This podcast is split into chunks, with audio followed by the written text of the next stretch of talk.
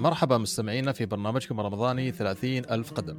ثلاثين ألف قدم هو برنامج رمضاني بالتعاون بين آب تشات بودكاست وأبو ظبي أفييشن. راح نحلق معاكم خلال شهر رمضان المبارك في محطات مميزة ومع نخبة من الضيوف في مجالات مختلفة في قطاع الطيران والمطارات حتى نتعرف عليهم عن قرب في أجواء رمضانية جميلة، بالإضافة لمسابقة الفوازير وجوائزها القيمة جدا لجمهورنا الكريم في كل حلقة.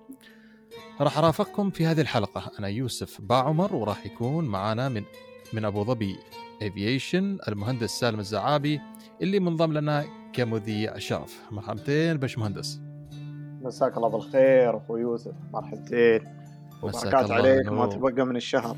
آمين يا رب العالمين، وعلينا وعليك يا رب العالمين بإذن الله تعالى، ويعيننا على صيامه وقيامه بإذن الله، ويتقبل منا صالح الأعمال يا رب العالمين. آمين أجمعين يا رب. الله يسلمك ويعافيك. وطبعا يشاركني كالعادة زملائي أبو بكر بركة. مرحبا أبو سالم. مرحبتين يوسف، مساك الله بالخير. مساك الله بالنور والسرور. وأيوب الحسن، حيهم أيوب. يلا حياك. مرحبا يوسف، مرحبا سالم، مرحبا أبو بكر. مرحبا فيك. مرحبتين يا هلا.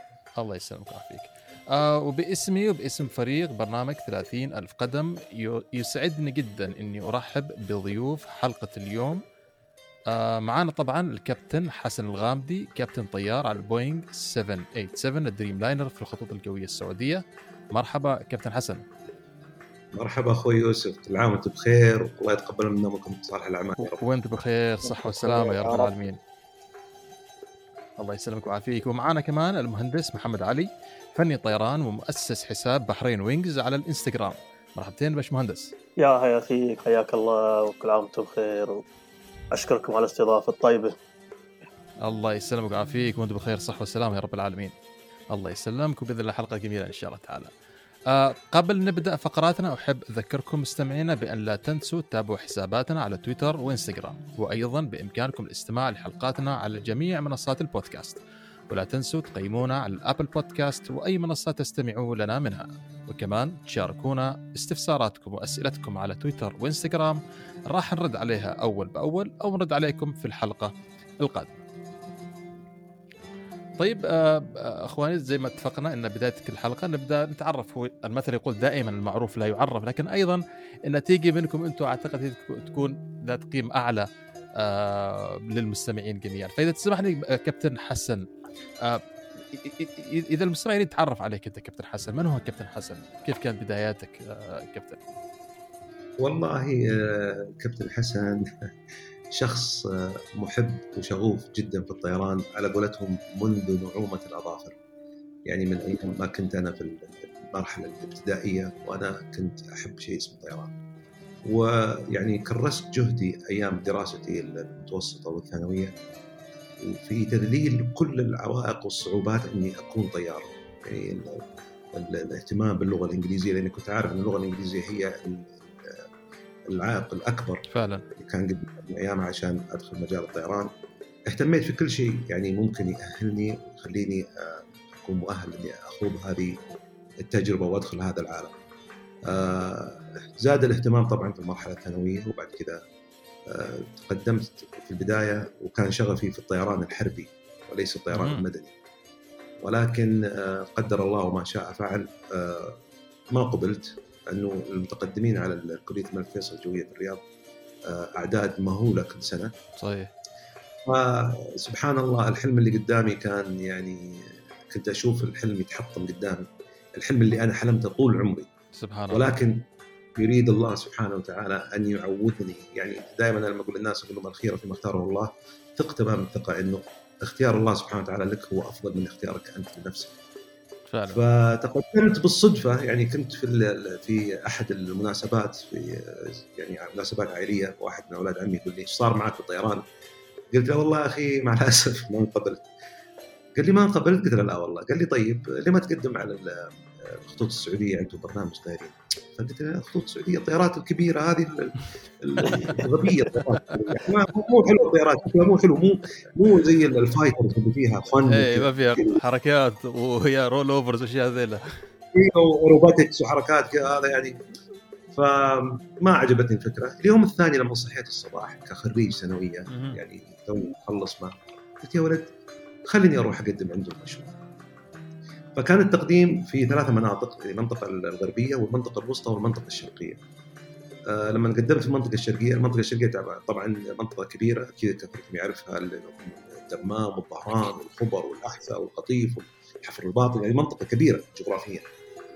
فتقدمت هذيك السنة للوظيفة هذه، وبفضل الله سبحانه وتعالى، لما أقول لكم الله سبحانه وتعالى لما يعوض يكون العوض جميل لا شبيه له، كنت المقبول الوحيد في المنطقة الشرقية. سبحان, سبحان الله. الله سبحان الله سبحان الله. فالحمد لله من هذيك الأيام دخلنا الطيران المدني، دخلت كطالب في الأكاديمية أكاديمية التدريب الجوي في جدة، وبعدين على أمريكا في أوكلاند كاليفورنيا، وتخرجت ورجعت بديت على السيسنا سايتيشن خمسمية وخمسين الجيت ترانزيشن، وبعد على الإيرباص ثلاثمية، وبعدين على سبعمية وسبعة وأربعين إس بي وال100 وال200 وال300، وبعدين كقائد طائرة على الإمبراير مية وسبعين مية وخمسة وسبعين، وبعدين على الإيرباص ثلاثمية وعشرين ثلاثمية وواحد وعشرين، وأخيرا وليس آخرا على دريم لاينر سبعمية وسبعة وثمانين تسعة وعشرين. ما شاء الله ما شاء الله ما شاء الله. كنت حاسس مريت عليهم كلهم، مريت على جميع الاسطول ما شاء الله عليك.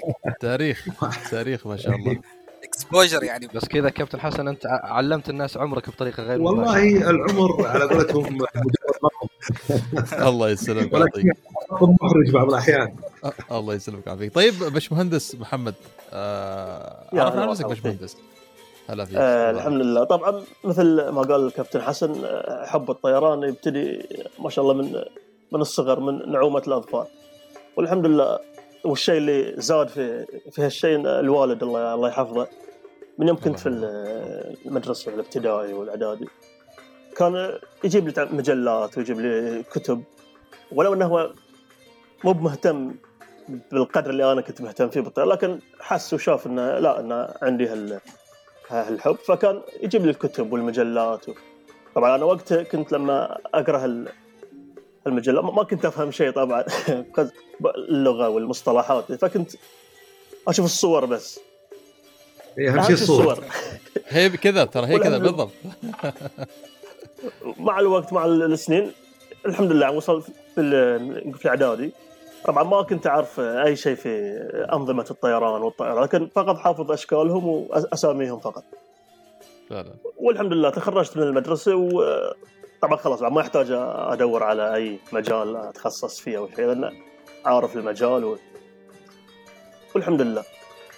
وقبل أتوظف ذي كان أيضا في شيء إلى الآن معاي، اللي هو دائما أتساءل إذا أشوف طائرة قدامي لازم عشرات الأسئلة عن الصوت، عن الشكل، عن ليش شكل هال... ليش هالذيل بهالحجم، ليش الجناح.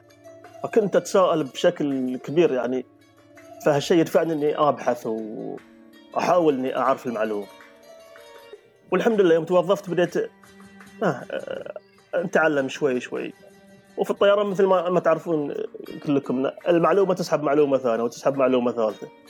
صحيح. وال... والحمد صحيح. لله بدأت مجال العمل في الطيران في ألفين وثمانية تقريبا، والحمد لله خريج المملكة العربية السعودية ولي الشرف طبعا. وال... والحمد لله. طبعا أنا الآن فني ما ما كملت الهندسة لظروف مثل ما قال كابتن حسن. الحمد لله كتبت الله خير. بالعكس ف... باش مهندس هذا الموضوع تناقشنا في حتى البارح، انت ما شاء الله كميه الكم المخزون المعرفي اللي, اللي عندك يسوى يسوى مهندسين. لا ما شاء الله عليك تبارك الله. الله يزيدك من, من فضل يا رب العالمين. مهندس محمد آه. يعتبر مرجع حقيقه يعني، يعتبر مرجع في السوشيال ميديا. على راسي على راسي ما شاء الله عليك. تجي تصرف الباش مهندس محمد يطلع لك خمسه مهندسين. الله يسلمك ان شاء الله. الله يسلمك. طيب إذا تسمحوا لي كابتن كابتن حسن وباشمهندس محمد، أنتم تعتبروا ما شاء الله تبارك الله من من من قامات السوشيال ميديا فيما يتعلق مجال الطيران.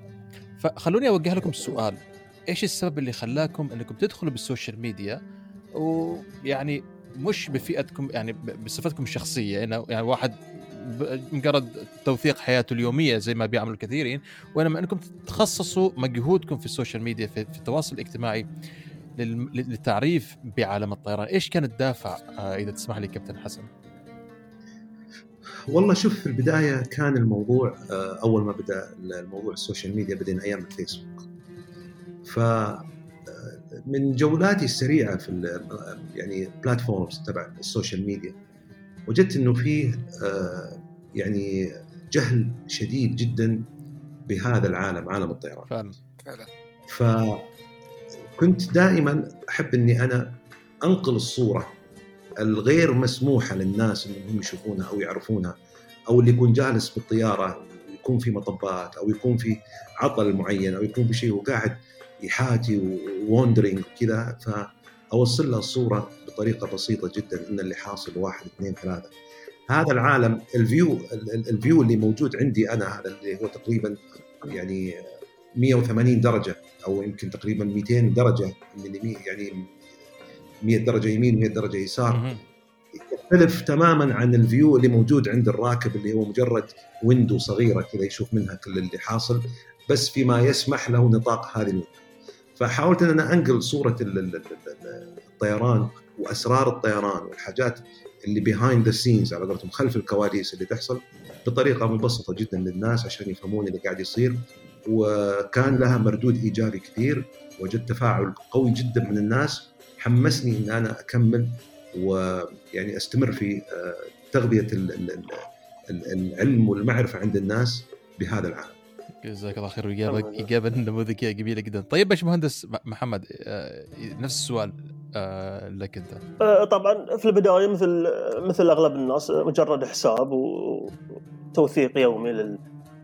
طبعا في البداية بدأت كمصور كمصور سبوتر للطائرات، ولكن تعرف عندنا في في الخليج خاصة وفي بشكل عام والبحرين خاصة إنه في في قوانين صارمة في خصوص التصوير والمطارات، فحاولت ننزل معلومة معلومتين، فالحمد لله لقيت إنه يعني في تفاعل كبير كبير من الناس، فبدأت أستمر على هال هالمنوال. ولكن اكتشفت اكتشفت ايضا بعد ان في ناس كثير عندهم اللي هو رهاب الطيران او الخوف من الطيران.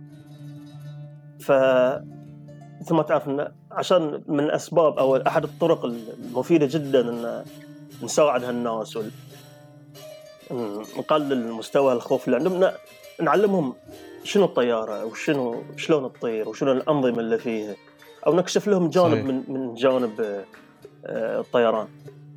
وللأسف للأسف نتعرف إن الناس مثل الناس على كثر ما يشوفون الأفلام والتلفزيون فيه قدر يعني مهول من المعلومات الخاطئة ومن الأشياء الغير صحيحة.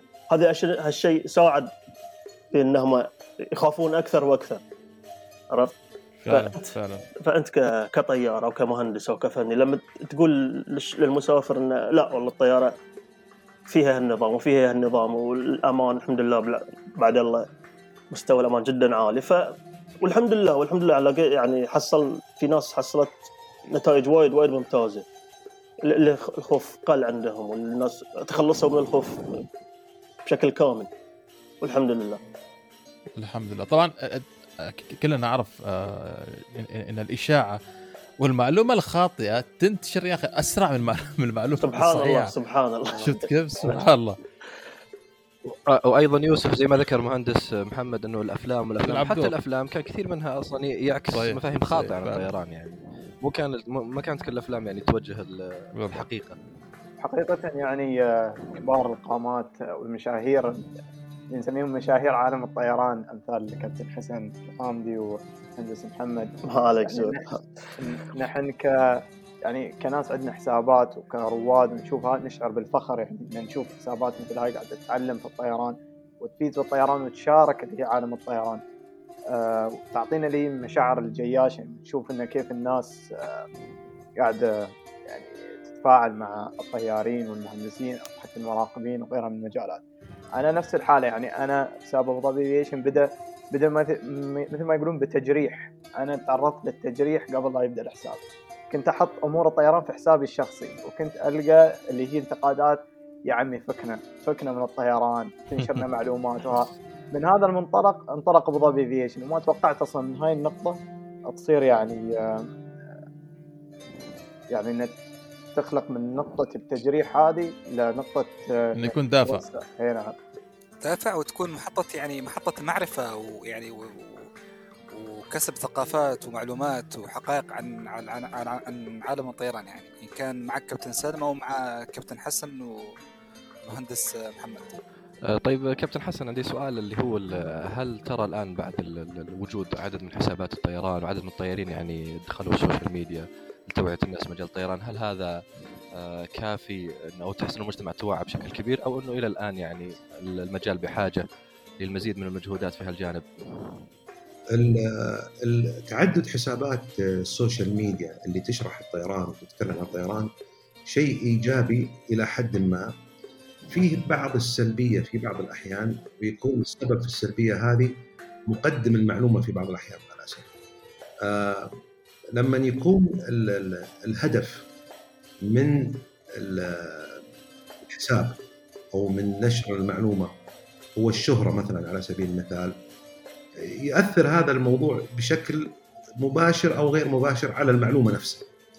فيعني زي ما قبل شوي تكلم الباشمهندس سالم إن الناس يقول لك فكنا وما فكنا وش نبي، هذا يدلك إن الباشمهندس سالم في بدايته لما بدأ كان قصده إنه هو ينشر الثقافة. إحنا مجتمعنا العربي بشكل عام عنده مشكلة مع الثقافة والمعرفة، هذا الشيء لازم نكون إحنا مسلمين فيه، وأعتقد أن أكثركم يعرف هالشيء هذا. يكون فيه بعض الأحيان نوع من الريزيستنس أو المقاومة لكل ما هو جديد. تلاقي الواحد ما جرب ولا سأل ولا عرف شيء، بس مجرد إن الشيء جديد عليه يعني تلقاه يعني شوي يشكك فيه، يعني يقول لا، يدخل جانب سوء النية بعض الأحيان. ولكن بعد ما يدخلون على الحساب ويشوفون كذا يجدون إن فيه شيء ممتاز، فيه محتوى جيد، في واحد قاعد يتعب علشان والله يعني يمكن الباشمهندس سالم يعرف والباشمهندس محمد إن شلون بعض الأحيان it is time consuming، يعني الوقت والجهد والمال في بعض الأحيان علشان أنت توصل معلومة أو تسجل سنابة أو تحط تغريدة على تويتر. فهذه كلها أشياء تؤثر على حياتك أنت. ولما يجون ناس يتعدد يعني مصادر المعرفة في السوشيال ميديا عن الطيران، بالعكس هذا الشيء مفروض يكون شيء إيجابي جدا، في القيود اللي قلت لك عليها أن يكون الواحد همه في الأول والأخير أنه يوصل معلومة. فعلا فعلا كابتن حسن، ذكرت أنت يعني من الطاقات أو المجهود اللي بتبذلوه يعني منكم أنتم أنكم توصلوا المعلومة أو تصحوا المعلومات أو المعتقدات اللي عند يعني غالبية الناس. إيش أكثر يعني أكثر أكثر جزء يعني حسيت نفسك إنك بذلت فيه مجهود هو مغلوط عند غالبية الناس وسعيت إنك تصحه يعني بأكمل صورة؟ آه، إجابة للسؤال هذا يعني راح أقول لك إنه هو بدون أي شك الفوبيا الطيران. فوبيا الطيران. نعم. فوبيا الطيران هي أكثر شيء الناس يعني تسأل عنه، والناس متشوقة إنها تعرف عنه أكثر، والناس تبذل جهد كثير على أساس يلاقون معلومة أو يلاقون شخص يثقون فيه علشان يستسقون المعلومة منه. أنا أعرف واحد دكتور نفسي أو أخصائي نفسي يقول لي إن أنا أتعب مع الناس اللي يشتكون من فوبيا الطيران. يقول في الأخير طبعا تعرفت عليه بعدين وصار صديق، يقول لي والله لما أتعب مع أي أحد من المراجعين عندي آخر شيء آخر شيء لما أتعب معه أعطيه حسابك وأقول لك تابع الحساب هذا وأمورك طيبة. يعني صرت صرت محل علاج يعني كابتن بنايف. أي والله صار يعني يقول لك يقول يقول أنا ما يصدقوني الناس، يقول أنا لما يجوني ال ال ال يعني المراجعين وكذا يقول ما يصدقوني كثر ما يصدقونك أنت. أنت إنسان مجرب وممارس وكل يوم أنت طاير آلاف ساعات الطيران. يقول أنا مهما تكلمت كلامي كله نظري، كلامي كله نظري عكس عن واحد طاير كل يوم ويشوفونه طاير كل شوي يشوفونه طاير. يقول لك طيب طيب إذا هذا ما صار له شيء يعني شلون أنا اللي بيصير لي شيء؟ يعني أنا رجال هذا كل يوم إحنا شايفينه طاير وكل يوم وهو بمكان وكل يوم رايح ديرة وكل يوم يقعد ست ساعات سبع ساعات، وفي بعض الأحيان لما يكون رايح أمريكا ولا رايح على كندا اثنا عشر ساعة بالطيارة ثلاثة عشر ساعة بالطيارة، وهذا هو مبسوط وكل يوم يصور سنابات وأموره طيبة. طيب يقول أنت يتقبلون المعلومة منك أكثر مما يتقبلونها مني أنا شخصيا. فعلا فعلا نحن نشهد كابتن بنايف ونعمل ونعمل الثقافة ونعمل يعني الاجتهاد في أنك توصل المعلومة وأنك يعني يعني تنشر ثقافة الطيران في أغل يعني في جميع الشرائح، إن كان الناس اللي مهتمين أو الناس اللي يعني العاديين اللي ما لهم علاقة بالطيران. حتى كابتن كابتن حسن كان لك اجتهاد أنا كمتابعة شخصية مني في موضوع المطبات الهوائية، يعني يعني كان منك كان جدا مجهود واضح إنك وصلت إيش معنى المطبات وإيش هي أنواعها وكيف إنها تصير ونسبة تأثيرها على الطيران ونسبة مأمونيتها إنها مثلا طائرة تطيح أو ما تطيح. فكان مجهود جدا كبار منك، أهنيك عليه، وأتوقع أنك خفضت من مستوى الخوف أو فوبيا الطيران في هذا الجانب اللي هو جانب المناخية أو الجوية. والله أنا في واحد من متابعيني كمان أصبح صديق يعني عزيز علي، مستشار قانوني، يقول لي أنا بحكم سفرياتي وكثر العمل وكذا، يقول أنا عندي مشكلة في الفوبيا مع المطبات. يقول لي والله العظيم أنا كنت أشوف سناباتك وأقول هذا مجنون، يعني وش وش كيف يعني قاعد أنبسط وأضحك وأنا قاعد بين السماء والأرض. أصبح والله العظيم أصبح في الأخير يصور لي وهو بالطيارة في عز المطبات، يصور لي سنابات وهو قاعد يضحك. أنا ك... أنا كمل نومي كابتن، إذا جينا مطبات كمل نومي عادي يعني. في ناس يكون عندهم كذا سبحان الله باي نيتشر، يعني عنده هو المقاومة يحب الشيء هذا و... أنا أقول لهم اعتبروها كأنك رايح يعني تعمل حصة مساج فعلا. مساج سيشن تاخذ مساج ومبسوط فيه، لكن لا تصير أنت موضوع الفوبيا هذا إنه يخليك أنت تفقد المتعة، لأن الطيران ما زلت أقول الطيران متعة، مش فقط لنا إحنا كطيارين فعلا. الطيران متعة الله سبحانه وتعالى يعني أنعم فيها علينا، ولازم إحنا قدر المستطاع إن إحنا نستغل الشيء هذا علشان نتمتع فيما أحبنا الله سبحانه وتعالى بإذن الله تعالى. أه، تفضل تفضل أيوب. سؤالي هو انه يعني ايش المنصه اللي تشوفون انه اكثر فاعليه فيها لل... يتابعون فيها الشباب او الجمهور عموما الطيران كابتن حسن او غيره؟ هل سناب، تويتر، او تيك توك، او ايش، او كابتن حسن تحديدا ايش المنصه اللي يشوف انه يعني فيها تفاعل اكبر من الناس في هالجانب؟ بدون شك هي سناب سناب سناب اكثر شيء، يعني لان سناب ينقل لايف، فاعتقد ان سناب هو اكثر يعني بلاتفورم قدر يحقق موضوع إن يعني الناس يكون عندك مصداقية عند الناس أكثر. وأعتقد تأثير السناب لازال موجود قوي. أنا يعني أنا كنت قاعد أشوف اليوم قراءة أو أو مقال يتكلم عن الكلاب هاوس، إن الأرقام يعني الكلاب هاوس المظاهر كان في بوم كبير انتشار الكلاب هاوس، لأن يقول لك انحدار كبير في أرقام المشاهدات أو الحضور أو اللوجنز في في الكلاب هاوس مقارنة مثلا الحين لما لما لما قلت كابتن حسن إن تأثير سناب شات لازال موجود في التواصل الاجتماعي. السناب اللي اللي يعطيه مصداقيه اكثر او يعطيك انت كمصداق يعني مصداقيه اكثر ك كناشر كبرودكاستر او كانفلونسر او كاي واحد متابع، ان انت يعني الشيء رو رو داتا، يعني شيء رو، يعني ما فيه اي بوست برودكشن، ما فيه اي لعب، ما شيء زي ما يتصور تنقله زي ما هو. لكن بينما البرامج الثانيه ممكن انت تعمل فوتوشوب او تعمل بوست برودكشن على اي ماتيريال سواء فيديو او صوره، فبالتالي الناس يعني يرجحون كذا جانب. لكن السناب مثل ما هو، مثل ما تصور، مثل ما نحط، يعطيك كريديبيليتي اكثر عند الناس. طيب آه الحين في آه الاسئله اعتقد توجه لباشمهندس محمد آه بحكم انك كنت مقطع لنا قبل شويه. طيب باشمهندس محمد، أنا عندي لك سؤال.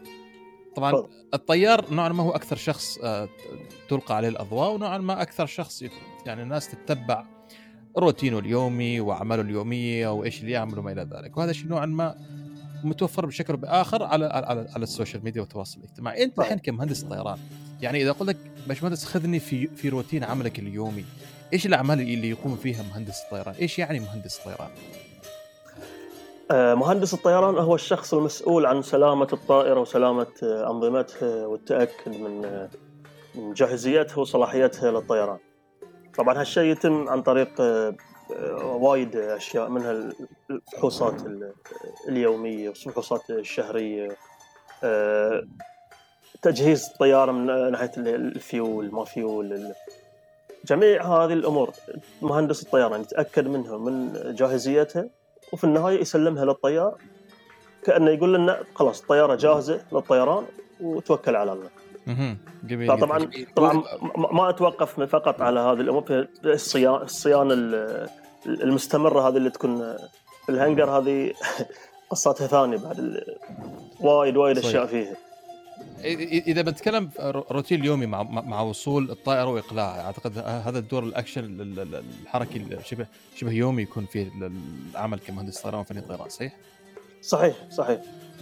إحنا مثلا نتكلم نقول بين الرحلات مثلا من توصل الطيارة إلى أن إلى الرحلة القادمة، آه ش آه شنو الأشياء أو الشغلات اللي تصير على الطيارة؟ آه طبعا أول شيء اللي هو الباسنجرز، آه مثل ننزل نزلوا من الطيارة، بعدين الأوفلود، الريفيول، الأبلود مرة ثانية حق الأغراض الرحلة القادمة، التأكد من سلامة الطائرة، جسمها الخارجي نسميه الوالك أراوند، نأخذ عليه نتأكد إن ما فيها أي أي أضرار أو أي شيء غير طبيعي. نتأكد من أنظمة الطائرة الداخلية، مثل نقول إن في فحوصات نسويها، فحوصات سريعة نقدر نسويها في قمرة القيادة نفسها. نتأكد من الأنظمة والأجهزة الداخلية للطائرة نفسها. فهذا تقريبا نحن نأخذ من ساعة إلى خمسة وأربعين دقيقة وتكون جاهزة من من الهبوط الرحلة إلى الرحلة القادمة. طبعا هذا الوقت هذا يسمى له مصطلح في الطيران، من توقف الطائرة إلى أن تتحرك مرة ثانية. أبو بكر تذكرني بالاسم، الأخير ناس الاسم أنا حاليا. طائرة جراوند تايم. جراوند تايم. جراوند تايم. ترى هل هناك وقت معين، يعني إذا نتكلم عن المينيمم تايم، أقصر وقت زمني للجراوند تايم؟ أقصر وقت اللي هو خمسة وأربعين دقيقة، خمسة وأربعين minutes. أوكي. طبعا الشركات. هل هو؟ أي تفضل. قد ما تقدر تحاول تلتزم بهالوقت وما ما يزيد عن هالوقت، لأن تعرف الشركات ما ما تبي انها توقف اي رحلات او تاخرها، لأنه ما راح يكون في صالحها. صحيح. طيب خمسة... يحكم نوع الطياره اكثر شيء. اكيد هذا كان سؤالي كابتن حسن بالضبط. و... ولن... نعم ايام عفوا ثلاثة ايام الامبراير كنت اطير على الامبراير كان جراوند تايم عندنا عشرين مينتس. صحيح. حتى انا كلها ستة وستين راكب. حتى كابتن ثلاثمية وعشرين بعض الاوقات تكون ثلاثين مينتس في بعض المرات، بينما في السبعة سبعة لما كنت تطير على السبعة فور سبعة تشيل أربعمية وواحد وخمسين راكب، فكان الجراوند تايم مينيمم ساعة وربع. تخيل تسوي أفلود أفلودينج لأربعمية وخمسين راكب وريفيولينج وتطلع بوردينج مرة ثانية أربعمية وخمسين راكب، فاتشالاتو في إفر، فيحكمها نوع الطيارة في المقام الأول. أكيد. جميل جدا. يعطيكم الف عافية. تفضل سالم. طبعا في ظل موضوع اللي هو أخذ شخصياتكم الكريمة كابتن حسن الغامدي ومهندس محمد في يومياتكم على السوشيال ميديا، لو بنتقل على محور أو معضلة أو مشكلة للأسف نواجهها عندنا في السوشيال ميديا، بعض المرات حتى يمكن أنتم تواجهون هذا الشيء، وأنا متأكد أنكم تواجهون من هالأسئلة. يجيك مثلا كابتن حسن ومهندس محمد، هل صحيح اللي نسمعه في هذا المقطع؟ مثلا خلنا أعطيكم مثلا مثال اللي هو الفيديو اللي ظهر سابقا اللي هو وضعية البريس صممت لقتل الركاب عشان ما يدفعونه وما أدري شو من هالكلام. زين. ويقول لك يقول لك يقول لك والله أنا سمعت هذا سمعته من شو من فاشينيستا. أنت شو كيف تتصرف مع هذا الشخص؟ يعني هذه المصيبة. يعني الفاشينيستات خلينا نقول هم الطامة الكبرى، يعني ما سمع الخبر ما سمع الشيء من اللي هو خبرة الطيران، سمعه من فاشينيستا. أنت كيف ترد في هالحالة؟ هل ترد كستوري كبوست كشرح للمتابعين؟ نبدأ بكابتن حسين.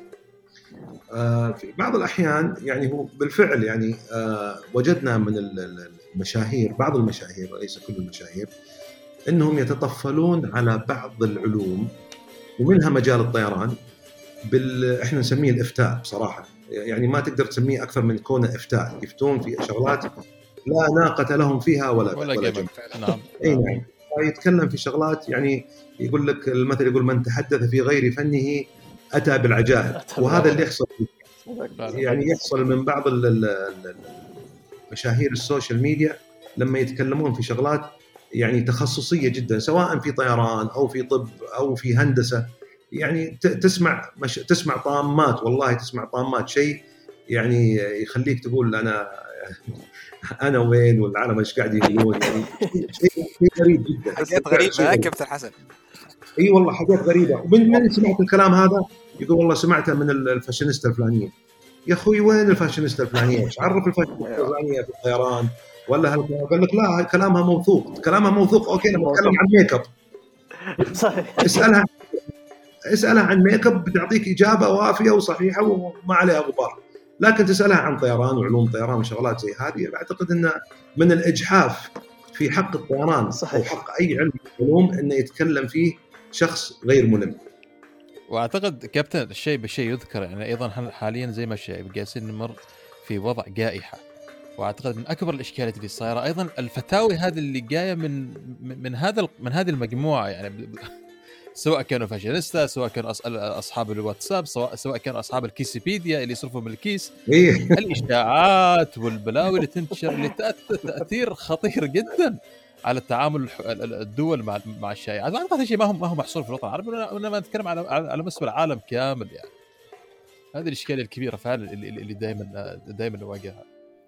هذه مشكله الرول موديل، لما يكون الفاشينيستا الفلاني او المشهور الفلاني هو الرول موديل عند المتلقي، بالتالي يصبح كل شيء يقوله هذا الرول موديل يصبح بمثابه الشيء الغير قابل للنقاش، الشيء المعلوم، المصدر الغير قابل للشك. وهذا اللي يواجهنا قلت لك في، سواء كان في طيران او في، يعني انا شفت واحد يتكلم مره ويسوي دعايه بمدرسه الطيران، تكلم كلام يعني انا طبعا المشكله مو منه هو، هو كان ملقن. مدرسه الطيران هذه جات وقالت له قول الكلام هذا، انا الناس قامت تجيني تسالني اسئله. صحيح الكلام هذا، صحيح ان انا ممكن اروح ادرس طيران وأنا شهادتي أدبي؟ يقول لهم شهادتك أدبي، روح أدخل ومو شغلك، وراتب مية وعشرين ألف أول ما تخرج. قلت إذا زي كذا أنا الله. أفصل اليوم اليوم أفصل من الوظيفة وأروح أروح أدرس مرة ثانية طيران عند العالم ومية وعشرين ألف. ف... كابتن حسن هذا بي بيروح يعطي قصيدة على الطيارة إذا متخرج أدبي. والله العظيم يا أخي شيء زي. فالناس بطبيعة الحال بشكل أوتوماتيكي بدأت الأسئلة تجين، وأنا كإنسان مؤتمن في على المعلومة اللي أنا أقولها اضطريت أن أنا أتكلم وأفند كل الادعاءات اللي قال عليها في الدعاية.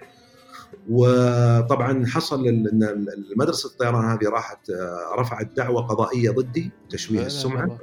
أي والله في النيابة. ولما رحت النيابة لما رحت النيابة جبت كل مستنداتي وجبت كل الحاجات المتعلقة بالقضية، وقلت أنا مستعد إذا كان كلامي خطأ، أنا مستعد على للاعتذار علنا أمام الملأ في كل البلاتفورمز، فيسبوك، إنستغرام، في سناب شات، تويتر، كلها أعلن اعتذاري لكم. ولكن وروني، أعطوني شركة واحدة في الخليج كله، في الخليج كله مو بس في السعودية، أعطوني شركة واحدة فقط في الخليج كله تقبل طيار بثانوية أدبي. فوكيل النيابة لما قاعد كذا وطالع لف وداور لف ودار كذا، آخر شيء عمل دسمس للقضية من هناك. معني كنت متمنى أن تروح للكورت، أنا كنت أبغاها تروح المحكمة، بس, بس إن وكيل النيابة نفسه لما شاف إنه they have no case، ما عندهم سالفة، فأسقط القضية من هناك. فهذا اللي أقول لك عليه، إن الناس يصبح الواحد على طول مصدق. هذا الرول موديل عندي، أي شيء يقوله يعني في أي علم كان خلاص. وهذه المشكلة اللي إحنا نواجهها في السوشيال ميديا بشكل عام، مش بس في الطيران. الله يسلم. طيب كابتن، إذا إذا تسمح لي، إذا نخلي النقاش في نفس الحوار اللي هو الإشاعات وما إلى ذلك. أه، تكلمت قبل شيء مع أبو بكر عن أكثر أكثر موضوع اللي هو الفوبيا اللي تعاملت معه. طيب إيش كان أغرب معتقد مر عليك مثلا؟ أه، أسمع لي جابي من كابتن حسن والمهندس محمد إذا عندكم شيء مواقف معتقدات يعني عجيبة غريبة مرت عليكم. طبعا من من اغرب الاشياء اللي متداوله في، او المعتقدات الموجوده في موضوع الفوبيا الطيران، انه اذا طفت المحركات حصل عندك نجم فليم اوت، ان الطياره راح تسقط مثل ما تسقط الحصى الحجر من السماء تهبط على الارض. صحيح. وهذا معتقد خاطئ تماما فعلا. آه، ودائما تكلمت، وفي مره من المرات شرحت على سناب تفصيليا فعلا. كيف ان الطائره على ارتفاع. سم فعلا كان شرحته على السلامه بالتفصيل ممل يعني. اي نعم بالتفصيل، كيف ان الطائره اذا فقدت محركاتها وهي على ارتفاع معين كم المدى اللي ممكن تطير فيه الطائره قبل ما تلمس الارض، وهذا طبعا شيء يعتمد على ارتفاع الطائره. كل ما كانت الطائره مرتفعه اكثر كل ما كانت المسافه الافقيه اللي ممكن تطير عليها الجلايدنج الجلايدنج هي الجلايدنج هي هي التزلج على الهواء او الجلايدنج. مثل ما تكون انت، انا اقول لهم يا جماعه اقول لكم على شغله بسيطه عشان اوضح وابسط الموضوع. هل تعلمون ان في كل رحله في كل رحله تطلعها انت بدايه الهبوط التدريجي نحط المحركات كأنك حطيتها بالنيوترال، مثل السيارة بتحط السيارة بالنيوترال، المحرك شغال بالسيارة لكن ما يعطيك دفع، صح؟ صحيح صحيح. هذه نفس الفكرة نفس الفكرة لما تبتدي الطيارة تعمل عملية الديسنت الهبوط التدريجي، نحط المحركات على ايدل باور، تصير المحركات صحيح إنها شغالة ولكن لا يوجد أي دفع من المحركات، نفس لما تطفى المحركات عليك بالضبط كأن المحركات طافية ما تعطيك أي دفع، تبتدي جميل جميل تعمل هبوط تدريجي. طيب يا مهندس نفس السؤال لك، ايش اغرب معتقد؟ انا المعتقد اللي يعني اللي دائما دائما انسال عن اللي هو المطبات الهوائيه. اي يا رجل المطبات الهوائيه مسببه رعب غير طبيعي عند الناس على يعني على كثر ما تشرح على كثر ما الا ان لا تزال يعني تخوف الناس بشكل مو طبيعي. فالناس دائما يخافون لو ان الطائره دخلت في مطبات هوائيه آه ممكن المحرك يطيح، ممكن الجناح يطيح، ممكن ف تكسر تكسر تكسر اي وارجع اقول لا سبحان الله. هذه يعني احد الاسباب اللي هو الافلام اللي نشوفها، يعني مثلا في فيلم صحيح. يجيك ان الطيار صحيح. يفقد قوه المحركات، المفترض ان مثل ما قال كابتن حسن ان الطياره تدخل مرحله الجلايد، لكن في الفيلم وبقدره قادر سبحان الله تطفي الم... يطفي المحرك، الذيل يطيح او عندك الهبوط يطيح. فأنت تقول أنت تشوف تقول إيش العلاقة يعني وش دخل يعني يعني كان في السيارة مثلا المسجل يطفى مثلا الإطار يطيح مثلا ما ما في أي علاقة. فإحنا نقول لهم إن الطائرة مصممة بحيث إن هي المطبات هذه تتحمل أضعاف أضعاف أضعافها، يعني مثل ما نشوف ال سبعة سبعة ثمانية سبعة ما شاء الله قوة أجنحتها ومرونتها شيء شيء خيال يعني. فالحوادث اللي صارت بسبب المطبات الهوائية يعني لا تكاد تذكر، نادرة جدا فعلا بغير مرونة وقوة بدن الطائرة، غير الأنظمة اللي عند الطيار نفس اللي يقدر يشوف العواصف ويشوف المطبات القوية بواسطة الوذر رادار. فموضوع المطبات الهوائية يعني يعني الخوف منه غير مبرر زي ما نقول. هو ما أخذ نصيب الأسد في موضوع الفوبيا، نصيب الأسد سبحان الله بالضبط ما أخذ نصيب الأسد. والصعب والصعب الإقناع كابتن حسن ومهندس محمد إنك تقنع الناس إنه يعني إنه يو آر سيف، يعني من الصعب أشوفه يعني يبغاه له بالذات على كبار السن، يعني خلاص من يدخله في مرحلة المطبات هو دخل في مرحلة الخوف على طول. أنا أنا أستخدم في موضوع المطبات هذه أقنع الناس ب بالستاتستكس بالحقائق صحيح احصاءات، اقول لهم اعطوني نقص الارقام طبعا دائما. ايوه انا اقول لهم اعطوني طياره واحده فقط، ابي بس واحده طياره قد سمعتوا عنها انها طاحت بسبه المطبات الهوائيه، مستحيل. مستحيل ما في طياره طاحت بسبه المطبات الهوائيه. وارجع واستخدم حادثه حصلت مع طيران الاتحاد مشهوره على لو تعمل مطبات هوائيه طيران الاتحاد بتشوف طائره من طائرات الطيران الاتحاد مرت في مطبات نسميها احنا كلير اير تيربلنس مطبات لا يمكن تنبؤ فيها، وشوف شو اللي حصل داخل الطيارة. حتى الديكور داخل الطيارة تكسر، الديكور اللي داخل الطيارة من فوق، وكان س... شفت المقطع شفت الصور هذيك ترى اللي خلى الديكور اللي فوق يتكسر تدرون شنو؟ الركاب اللي ما كانوا رابطين بأحزمة يا الله يعني طلع صعد صعد بقوة بقوة الارتجاج الطائرة وضرب في الديكور وكسر الديكور اللي تحت يعني. وفوق هذا كله نزلت الطائرة بأمن ولا كأن شيء صار. اللهم العالم اللي ما كانوا رابطين الأحزمة وهم اللي يعني اللي جاتها كسور اللي جاتها رضوض ولا ولكن في بعض بعد الكلام هذا كله شو اللي صار؟ نزلت الطيارة سيف everybody survived وما ما طاحت الطيارة، مع أن المطبات اللي مرت فيها مطبات مو هي. فأنا استخدم دائما الفيجوال ايدز، اوريهم الصور واقول لهم كذا، واقول لهم يعني ما في ما في طياره طاحت بسبه الطباخ، واعطيهم برضو المقطع تبع التست مال الوينج. اذا شفت صحيح مال الوينج اكيد يعني عملوا الستريس تيست للوينج، هم عندهم هدف معين، ولما وصلوا له في بوينج وصلوا للهدف قالوا لا عطى كمان زياده، نبغى نشوف وين يعمل وين يعمل بريك، وين ينكسر. انكسر في نقطة بعيدة جدا جدا جدا عن الهدف اللي هم يبونه. صحيح.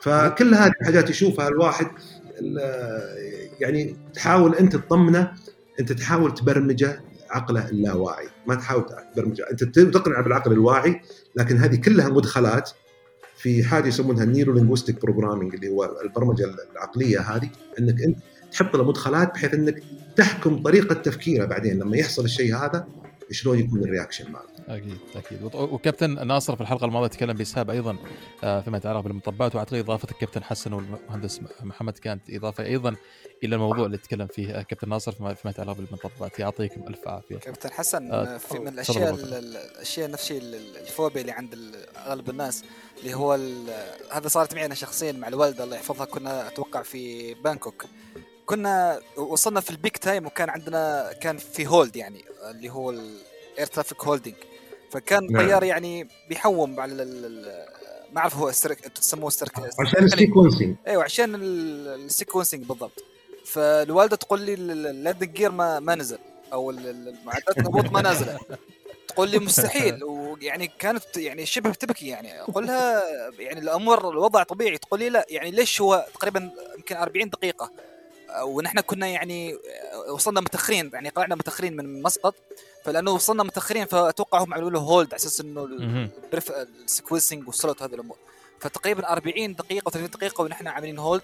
فالوالدة كانت في يعني في وضع غير يعني out of control، على أساس إنه قالت مية بالمئة إنه اللادن جير ما نازلة، فنحن يعني بنهبط بدون عقلات ورايحين فيها يعني. أنا ما ألومها أنا ما ألومها أخوي بكر، تعرف ليش؟ لأن الإخفاق هنا حصل من قائد الطائرة، ما وصل معلومة. أنا دائما دائما يعني أبذل قصارى جهدي أن أول شيء قبل الإقلاع أتكلم أتكلم مع الركاب يسمعون صوتي، نسبة الأمان نسبة الأمان تزيد يعني عندهم. نعم، نسبة الثقة ونسبة الأمان ونسبة خصوصاً لو تتوقع أن في مثل مطبات تكلموا قبل الإقلاع. نتوقع بعض المطبات الهوائية لا داعي للقلق، فهي ظاهرة طبيعية جداً في وقت من السنة، نكون رحلة سعيدة. قبل لما لما أسوي مثلاً جو أراوند، لما أسوي جو أراوند آخر جو أراوند عملته كنت في كوالالمبور، نازل كان عندي تيل وينز، وصلت التيل وينز إلى ستة عشر عقدة، طبعاً الليمت عندنا عشر عقدات، فاضطريت أعمل جو أراوند. الراكب أنا أحط نفسي مكان الراكب اللي ما يعرف شيء عن الطيران أبداً، لما يشوف الأرض تقترب تقترب وعلى وشك ملامسة الأرض، وفجأة كل باور وطالع مرة ثانية، رعب، كمية رعب عند الراكب لا تتخيلها. علشان كذا أنا عد ما أطير الطيارة في عندك قول يقول لك aviate, navigate, then communicate. exactly. أطير الطيارة وأحدد المسار اللي أنا أبغى أعمله وخلق شيء، على طول ألقط المايك وأتكلم مع الركاب. هنا قائد الطائرة اضطررنا للإقلاع مرة أخرى نظراً لكذا كذا كذا كذا، أياً كان السبب أعطيهم إياه عشان الركاب يكون عنده peace of mind. أمك أخوي أبو بكر الله يحفظها ويبارك فيها إن شاء الله، يعطيها طول العمر على طاعة. آمين. لو كانت موجودة معي في هذيك الرحلة وتكلمت أنا معها الكلام هذا، صدقني ما كانت خافت ولا كان حصل أي شيء من الرعب اللي كانت هي فيه. أتفق معك كابتن حسن. بصدد عندي موضوعين نفس على جانب خصوص اللي ذكره كابتن حسن الغامدي، وبعد بذكر واحد من المعتقدات الخاطئة اللي واجهتها أنا وسمعت عنها في عالم الطيران وكثير من الناس ترددتها بخصوص موضوع التيربولنس اللي ذكرته كابتن حسن الغامدي طيران الاتحاد. يوني ناس قالوا لي والله خلاص الطيارة تكنسلت والطيارة خلاص انت شفت شكلها من الداخل كيف. للمعلومية أسبوع واحد فقط في المينتنس رجعت الطيارة إن سيرفيس، وهي وهي كانت one of the last إيه ثلاثمية وثلاثين to leave، يعني كانت يعني سجلها جدا نظيف. إنزين فاللي يوني يقولك والله لا الطيارة تكنسلت والطيارة عطها بس كم من شهر وبيطلعونها من الخدمة نظرا للعنف اللي صار للطائرة. الطائرة تمت لين آخر قطعتين من ال ثلاثمية وثلاثين، هذا شيء. الشيء الثاني المعتقد الخاطئ اللي هي استخدام الهواتف، اللي يقولك والله السيجنال الهاتف يأثر على شبكات الطيار والطيار ما بيسمع وبيسبب آه آه اللي هو ذبذبات للطيارة وبتختلف حركة الطائرة. فكابتن حسن ايش رايك يعني بهالكلام اللي التعليق؟ هذا حادثة حصلت معي مرة، آه واحد من الركاب تضارب، وصل الموضوع لليد مع راكب ثاني. لا لا لأن الراكب اي والله لأن الراكب هذا عنده فوبيا، وشاف الراكب الثاني قاعد يستخدم الموبايل قبل الإقلاع، فكان يقول له لو سمحت اقفل الجوال، هذا ممكن الطيارة تطيح. هذا قال له ابن الحلال ما الطيارة تطيح ولا شيء، ما عندك إلا العافية. كلمة منا كلمة منا لا لا أنا ما أدري أنا حر أستقل. لا أنت مو حر، طالما شيء يأثر علينا كلنا أنت مو حر، هذه حياتنا كلنا وهذه مش عارف. وصل الموضوع إلى اليد وتأخير الإقلاع وكذا، لين ما فهمنا الآدمي هذا إنه ابن الحلال، أو ما في أي دليل علمي ولا دليل فاكت حصل شيء في يوم من الأيام أن طيارة من الطيارات صار لها شيء وسبب استخدام الأجهزة الهاتف المحمول. الدليل أن كذا شركة طيران، بعض الشركات الطيران تقول لك تحوطا لو سمحت يعني حط على وضع الطيران فقط، وفي شركات تقول لك أبدا ولا تحط، تقفل الموبايل تماما، وفي شركات تقول لك كلم إن شاء الله تكلم ربعك كلهم ما عندنا مشكلة. أي والله. وقد يكون كابتن من من منطلق ان خاصه في فتره ما قبل الاقلاع ان ان الراكب ينتبه مع المضيف لما يشرح له اجراءات الطوارئ والسلامه وما الى ذلك، يعني البعض يقول لها ايضا من, من هذه الجزئيه. لكن اكد على كلامك مره ثانيه ان فعلا الى الان لا توجد اي حادثه مثبته ان اجهزه اللاسلكي الهواتف وما الى ذلك اثرت على اجهزه الطيران، انها اجهزه الطيران اساسا كمبيوترات محميه بشكل كامل عن الاشعاعات الخارجيه. صحيح احسن بشكل صحيح. كبير جدا اذا ما بقول بشكل كامل، لكن محميه بشكل قوي جدا عن تداخلات الاشعاعات الخارجيه. الطائره بشكل عام هي تكون يعني محميه، يعني كم الهائل من الاختبارات اللي تصير على الطائره بكم كبير يعني، حتى عندنا يعني اللي هو رتم الصيانه او اللي هو برنامج الصيانه محكم طريقه كبيره جدا. ومن هذا المنطلق بعطي مهندس محمد سؤال، اللي هي الموضوع اللي اللي يشغل يشغل يعني كثير من الناس عندنا في السوشيال ميديا، السبيد تيب. شو وضعه؟ اوه السبيد تيب خصوصا هذا يعني اخر حادثه صارت للخطوط التربل سبعة، الخطوط يونايتد اليوم صار صارت مشكله في المحرك.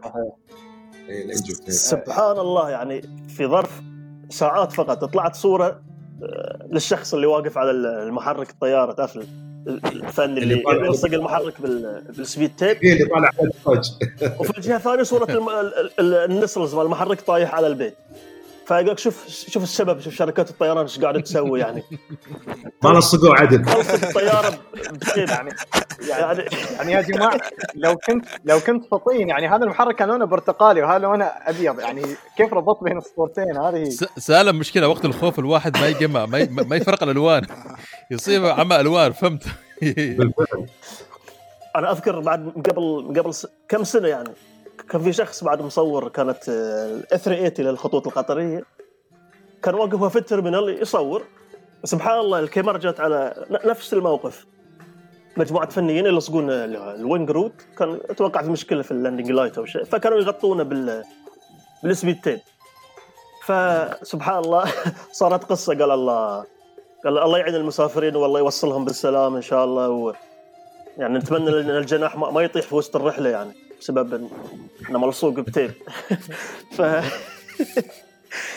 طيب باش مهندس ممكن تشرح لنا السبيد تيب بس عشان يعني إذا ذكرنا نشرحه إيش هو السبيد تيب؟ السبيد تيب هو نوع من أنواع ال هو نوع هو شريط لاصق نستخدمه ل مثل نقول التصليح المؤقت بعد أو مو تصليح بالضبط، تحديدا لتغطية الفتحات أو أو الأجزاء اللي ممكن متحركة في في بدن الطائرة. إجراء سريع، فإجراء سريع ومؤقت فقط لين الطائرة ترجع ل مركزها أو بلدها وتم حل المشكلة. وفي الحقيقة مو بمشكلة أصلاً يعني اللي تمنع الطيارة من الطيران. نعم. لكن فقط ك كإجراء مؤقت فقط، إنه بس ك يعني تحسين اللي هو أو عدم مثل ما نقول انسيابية الهواء على جسم الطائرة نكون ما تخترب ونحافظ عليها لين ما توصل الطائرة لوجهتها فقط بكل بساطة. في نفس الوقت يحمل السرعة العالية. من هذه اسم من, من اسم السبيد تيب إنه هو يتحمل السرعات و... وضغط الهواء و... بدون ما ما يقوم من مكان بكل بساطة فقط. هذا هو. لا, لا ما, ما نثبت في أي ما نثبت في لا محرك ولا جناح ولا ولا شيء ولا شيء. و... و... واهم شيء ما نشتري من محلات مواد البناء وما نشتري من محلات تيب خاص للطائرة. انا اذكر ان نستخدمه في بدايه يعني اشتغلت على الطائرات هذا هذا التيب بالتحديد قوي لدرجه ان انك لو ما انتبهت وانت تستخدمه يمكن يمكن راح يجرحك لانه قوي قوي قوي لدرجه يعني معدن جدا معدن زي زي اللي هو القصدير او الالمنيوم لكن لما نلصقه يعني ما يقوم بسهوله ولا يتحرك بسهوله. فحتى اللي نستخدمه لازم نستخدمه بحذر او نلبس قفازات معه عشان ما ما ياذينا ويجرح يدنا. تشيلونه بجراحه بجراحه هذه خاصه مفيده على ال سبعمية وسبعة وثمانين يعني احنا نعرفها انت كابتن حسن تعرف الشيء ان ال سبعمية وسبعة وثمانين is made out of composites composite material تتاثر من ناحيه اللايتنينج فيكون عندنا مثل عندنا الشيب اللي هي الحرقه البسيطه اللي تكون في اللايتنينج فبعض البانلز تتسبب اللي فيها اللي هي كسرة هذه بسبب ضربة الصاعق البارد. فنحن شو نلفها بسبيد تيب يعني تصالح أنها تطير بعد مية مية وعشرين مية وخمسين ساعة بدل ما أن نطلب أنا الجديد ويلا لين ما ترفع الطلب والأوردر ولين يوصل كل بانل بتخلي الطيارة جراوندد يومين ثلاثة حط عليها سبيد تيب وتوكل على الله. جميل جدا صحيح. أه طيب أه أه أنا عندي سؤال صراحة الكابتن حسن لكن سالم الحين أثار نقطة وأعتقد أيضا هي من المغالطات أيضا اللي الحين يتكلمون فيها وأيضا نشوف لها مقاطع اللي هي لما لما تضرب صاعقة للطائرة كابتن حسن في الجو هل الطائرة تأثر؟ هل تخترب؟ هل بعيد الشر تطيح؟ لا أبدا. الطائرة مجهزة بالستاتيك ديسشارجرز يسمونها اللي هي بالضبط بالضبط مثل البلج مال اللي عندك بالبيت أي جهاز كهربائي لاحظ إن في ثلاث تيرمينالز عندك قطبين وواحد ثالث في أي فيشة كهرباء صح ولا لا؟ صحيح. الثالث هذا هو التعريض الجراوند الجراوند اللي يأخذ أي شحنات زائدة ستاتيكس ويسوي لها الديسشارج في الأرض. نفس الطريقة موجودة في الطائرات. لو يوم كذا أي أحد المستمعين أو تطلع على الطيارة لاحظ الأجنحة أطراف الأجنحة تلقى فيها زي الستيكس الصغار في الطائرات بعضها اثنا عشر قطعة على الجهة اليمين واثنا عشر قطعة على الجهة اليسار وورا على الإليفيتر من الخلف نفس الشيء وعلى الرادر هذه كلها بحيث أنها تعمل ديسشارج تتخلص من أي شحنات زائدة تضرب الطائرة أو تكون إكسس على الطائرة وتطلع منها تعمل لها تعريض أو تعمل لها جراوند. بس طبعاً في الحالة هذه مو جراوند هو الطيارة في في الهواء يعني أنت بعيد مرة عن الجراوند هنا ولكن تعمل نفس الفكرة نفس فكرة التعريض اللي في الأجهزة الكهربائية اللي عندك في البيت في القطب الثالث هي هو نفس الفكرة اللي موجودة في الستاتيك ديسشارجرز اللي موجودة بالطيارة. جميل جدا كابتن تسلم على التوضيح. طيب كابتن الحين سؤالي أب أب خلينا أغير موضوع شوية الحين كابتن أنت ما شاء الله عليك مريت بالتجارب يعني قد طائرات كثير أو تعتبر مخضرا ما شاء الله عليك فإذا إذا إذا تعطينا تجربتك كابتن مع دريم لاينر مقارن مقارنة بالطائرات السابقة إيش الشيء اللي تغير إيش ال... يعني كيف تقارن تجربة قيادتك لطائرة دريم لاينر مقارنة بالطائرات كلها سواء كانت سسنا إمبراير سبعمية وسبعة وأربعين ثلاثمية وثلاثين ثلاثمية وعشرين كيف حسن. كيف تجربة حسن كابتن كابتن حسن قبل لا تجاوب بس ها أنا من الحين قاعد أستمتع بالحوار من الحين بسمع الغزل وبستمتع الغزل الغزل الغزل من البنايف نحن خلاص حافظينه يعني قبل سالم قبل يتكلم ها عارفني سالم وأنا عارفك كيف بعد أكيد أكيد الغزل الغزل خلاص يعني مسطر بقلم يعني يعني أنا بأمانة يعني أنا أقول لكم إياها على قولتهم I am blessed أنا فعلا فعلا فعلا محظوظ جدا في إنه الله سبحانه وتعالى كتب لي أطير الطائرة هذه وأنا حتى قلت بيني بين نفسي كذا أنا مستحيل أترك الدريم لاينر إلا علشان أطير طائرتين فقط غيرهم ما في يا أطير التريبل سفن إكس يا أطير السبعمية وسبعة وأربعين ثمانية عشر باسنجر. الله الله. يعني أحد الثنتين هذا الطائرات غيرهم ما راح أترك الدريم لاينر whatsoever، لأن التريبل سبعة إكس هي عبارة عن دريم لاينر كبيرة، نفس الدريم لاينر ونفس السيستم ونفس، حتى لو تدخل الكوكبيت نفس الكوكبيت، هي كوبي بيست من الدريم لاينر. الدريم لاينر بعد المسيرة هذه والطيران اللي طرت بديت من الطائرات اللي يعني شبه متقدمة زي الإيرباص ثلاثمية كان فيها جلاس كوكبيت وفي نفس الوقت فيها العدادات الأنالوج القديمة، وبعدين طرت ال سبعمية وسبعة وأربعين البيسك، البيسك جدا جدا جدا كل شيء كان فيها بيسك، اللهم أنه كان فيها الاف ام اس الحاجة الوحيدة المتقدمة. أما باقي الأجهزة كلها كانت بدائية جدا، ومعانا فلايت انجينير بالطيارة ما شاء الله. يعني مريت عليهم كلهم ولكن ما في فخامة لطائرة مرت علي مثل فخامة السبعة فور سبعة بيريد، ما فيها أي نقاش، ولا يوجد أناقة مرت علي مثل أناقة الدريم لاينر. طائرة يعني تتكلم عن أول شيء بوينغ، شركة بوينغ لما سووا، مين هي شركة بوينغ؟ يعني إحنا نعرف إن لما بدأت إيرباص تصنع الطائرات بوين كان عمرها أكثر من ستين سنة، فأنت تتكلم عن العراقة، ناس في البزنس هذا من قديم. طبعا أنا ما زلت مثل حالي حالكم يعني زعلان من التغييرات الأخيرة اللي حصلت في بوينغ والهريب سندروم اللي حصل عندهم علشان إنتاج الطائرات. أسمع وقت من يعني سبعمية وسبعة وثلاثين الماكس اللي طاحت مرتين كان فيها مشكلة في جهاز أو سيستم اسمه الإمكاس مانوبرينج كالبريشن أجمنتيشن سيستم. الجهاز هذا والسيستم هذا فظيع جدا جدا جدا، ولكن المشكلة الوحيدة أنه لم يأخذ حقه من الاختبارات. صحيح ما أخذ حقه عشان يسوون له تيست مرة ومرتين وثلاثة عشان يكون الريدندنسي في السيستم عالية. كانوا مستعجلين مستعجلين عشان ديدلاين ومش عارف ايه Business. فأثر يعني انت لما تتكلم عن تأخير انتاج الطائرة بسبب اختبارات زيادة انت قد تكون خسران على المدى القصير، لكن اللي خسرته انت على المدى البعيد اكبر بكثير من اللي خسر كنت ممكن تخسره لو انك اخرت الديدلاين وقلت لهم والله معليش الشركة الفلانية انا ما اقدر اعطيكم الطائرة الحين، حصل عندنا مشاكل بس إحنا راح نغير الموعد الاستلام الطائرة. هم لا، الإدارة الأخيرة اللي كانت موجودة في في بوينغ كان هدفهم إن إحنا ويميت الديدلاين ونسلم الطائرات أون تايم وكذا، وهذا شيء أثر على الكواليتي، الكوانتيتي والكواليتي. أنا قلت لك أختلف مع بوينغ في في إدارة مع إدارة بوينغ في الفترة الأخيرة، ولكن بوينغ بشكل عام كمتانة الطائرة ويعني أسلوب. الفرق بين بوينغ وإيرباص ما هو فرق في التصنيع أبداً، ما هو فرق في التصنيع، في الأخير كلها طيارات، لكن الفرق في الفلسفة.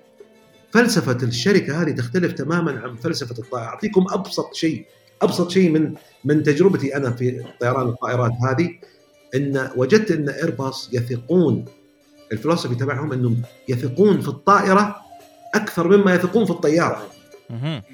بينما بوينغ العكس، بوينغ تثق في الطيار أكثر مما تثق في الطائرة. يا الله.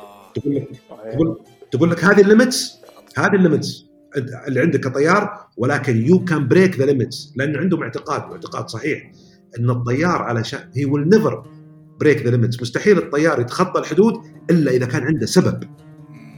بينما إيرباص لو تطير فوق وتنزل تحت مستحيل، عندك ليمت ما تقدر تتخطاه whatsoever. خذ مثلا البانك أنجل، البانك أنجل you can never exceed it سبعة وستين degrees وانتهى الموضوع، ما فيها كلام. لو تضرب السايد ستيك إلى آخر شيء ما راح تقدر سبعة وستين degrees وانتهى الموضوع. تتذكرون في فيلم حق دينزل واشنطن اللي قلب فيه الطيارة فوق تحت؟ صحيح فلايت. يعني يعني هو الفيلم بصراحة فيلم أطفال، لكن لكن أقول لك الطائرة اللي كان يطيرها كانت طائرة بوينغ، علشان كذا قدر يسوي ثلاثمية وستين أو عفوا مية وثمانين الطائرة أبسايد داون رول مية وثمانين ديجريز. لكن لو كان في إيرباص لو يمسك السايد ستيك بيدينا ورجلينا مستحيل يسوي كلام هذا. في ناس ينظرون للشيء هذا على انه سيفتي، وانه يعطيك انا سيفتي باوندري، وهذا الاعتقاد غير صحيح، لان حتى الان ايرباص حتى التيكاس مانوفر، التيكاس اللي هو لما تكون طياره ثانيه مواجهه تصطدم فيه شيء يعطيك التحذير وتتغير مسار، الان اصبح حتى التيكاس اوتو مانوفر في ايرباص. اوه يقول لك خلي الطياره اقعد على جنب، انا ما ابي الطياره، انا اخلي الطياره تسوي، انا ابغى الطياره بس اسوي لها سيت اب على الارض، اسوي تيك اوف. حتى التيك اوف الحين بيسوونه اوتوماتيك في ايرباص. احنا نبغى الطياره تسوي كل شيء، نبغى هذا بس قاعد كذا، احنا نعطيه راتب ويقعد بس، هذا اللي يسوي. كان هد... كان هدرون يصير اسمه ايه. لا لكن بوينغ، لا بوينغ نظرتها اعمق، بوينغ ماتشور اكثر من ايرباص. لو تدخل الكوكبيت مال ايرباص شوف ال ثلاثمية وخمسين على سبيل المثال، كانك داخل آه...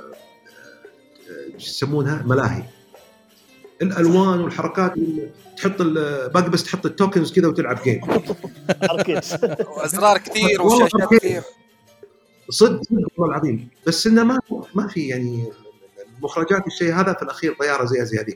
لكن تعال بوينغ مختلف الكلام. كابتن تسمح لي، انت الحين ذكرت نقطه جدا مهمه اللي هي فلسفه بوينغ versus فلسفه ايرباص. طيب إذا إذا هل ما يعني ما تشوف إن البوينغ اعتمادها على الطيار أكثر، إنك تزيد من الهيومن فاكتور في في عمل الطيران، وقد يتسبب بذلك في حوادث لا سمح الله بحكم الهيومن فاكتور بكثير من الأحيان؟ أنت قصدك الورك لود على في الكوكبيت صح؟ نعم. أنا أعطيك على والأخطاء كابتن كمان. طيب أنا أعطيك مثال بسيط. يوم من الأيام أنا طاير من تورونتو إلى جدة، معايا كابتن زميلي، المساعدين كانوا نايمين، المفروض يعني اثنين، واحد كابتن مساعد وكابتن مساعد. ففي وقت كذا جاء الكابتن نايم، جاء قاعد قال ها ايش عندكم ما عندكم، قاعدين نسولف كذا. قام المساعد مالي قال لي كابتن عندك معليش ممكن اروح دورة مياه تكرمون؟ قلت تفضل. فجاء الكابتن جلس قاعد يمي، الكابتن الثاني. احنا طايرين فوق الاتلانتيك سي بي دي ال سي، مشبوكين على السي بي دي ال سي مع الجاندر. اعطانا دايركت روت، قال لنا بروسيد دايركت كذا كذا. عادة أنت لما يعطيك دايركت إلى نقطة معينة تروح على الجهاز الكمبيوتر الاف ام سي وتحط النقطة اللي تبيها وتأكد عليها وتضغط دايركت وانتهى الموضوع. لما أرسل لنا السي بي دي ال سي دايركت والنقطة الفلانية، أول ما عملت أكسبت، أول ما عملت أكسبت للكليرنس، على طول الكليرنس جاني في الاف ام سي بالحالة، ونحط الداش لاينز waiting for my execution. الطيارة تقول لي عنك ما لك شغل، عملت اكسبت للكليرنس هذا مو شغلك، انا اضبط الاف ام سي واضبط الفلايت بلان دايركت، انت بس اعمل لي اكسكيوت. عملت اكسكيوت كونفيرم مع الكابتن، كونفيرم قال لي كونفيرم، عملت اكسكيوت. بعدين قعدت طالعت في الكابتن قلت تصدق يا كابتن والله لو الاتش ار عندنا يدرون الطياره هذه قسما بالله العظيم في رمضان قلت له الكلمه هذه، قلت له لو الاتش ار عندنا يدرون ايش كثر هالطياره ايزنج اور جمب، يعني اور جوب از سو ايزي ناو، يعني بيقولوا لنا لا لا لا يبا لا, لا ما ينفع تاخذ الراتب هذا، لا لا لا الراتب هذا تو ماتش، لازم ننزل لك اقل شيء ثلاثين بالمية من الراتب. الطياره قاعد تسوي كل شيء. فبوينغ they do they do التكنولوجي وthey do الادفانسمنت هذه كلها، ولكن بطريقه احترافيه، طريقه بسيطه جدا، ما فيها التكلف اللي موجود. يعني الأوروبيين ترى معقدين، الأوروبيين معقدين. افتح روح عندك، افتح سيارتك، افتح امسك سيارة مثلا بي ام دبليو ولا مرسيدس، افتح الكبوت مالها وروح امسك سيارة أمريكية وافتح الكبوت مالها، تلقى الكبوت مال السيارة الأمريكية نصه فاضي ما في شيء، بين كبوت المرسيدس ولا تلقى مليان شغلات، يا كثر الشغلات اللي موجودة فيه، وكلهم يأدون نفس الشيء. اي والله صدق صدق. طبعا ما بزيد على كلام كابتن حسن صراحة. يعني أنا في في دوامي وما أشوف السفنيت، وعارف إن عندنا في الجوب تاسكس أو في الإنبوتس عندنا سفنيت، صراحة أسعد يعني من الطيارات اللي يعني اشتغلت فيها كل شيء تقريبا، يعني from testing flight controls to engine change to uh, changing uh, hydraulic system وغيرها من هالأمور إلى الانجن ران. صراحة طيارة جدا جبارة، مثل ما يقولون فاتنة ولكن قوية.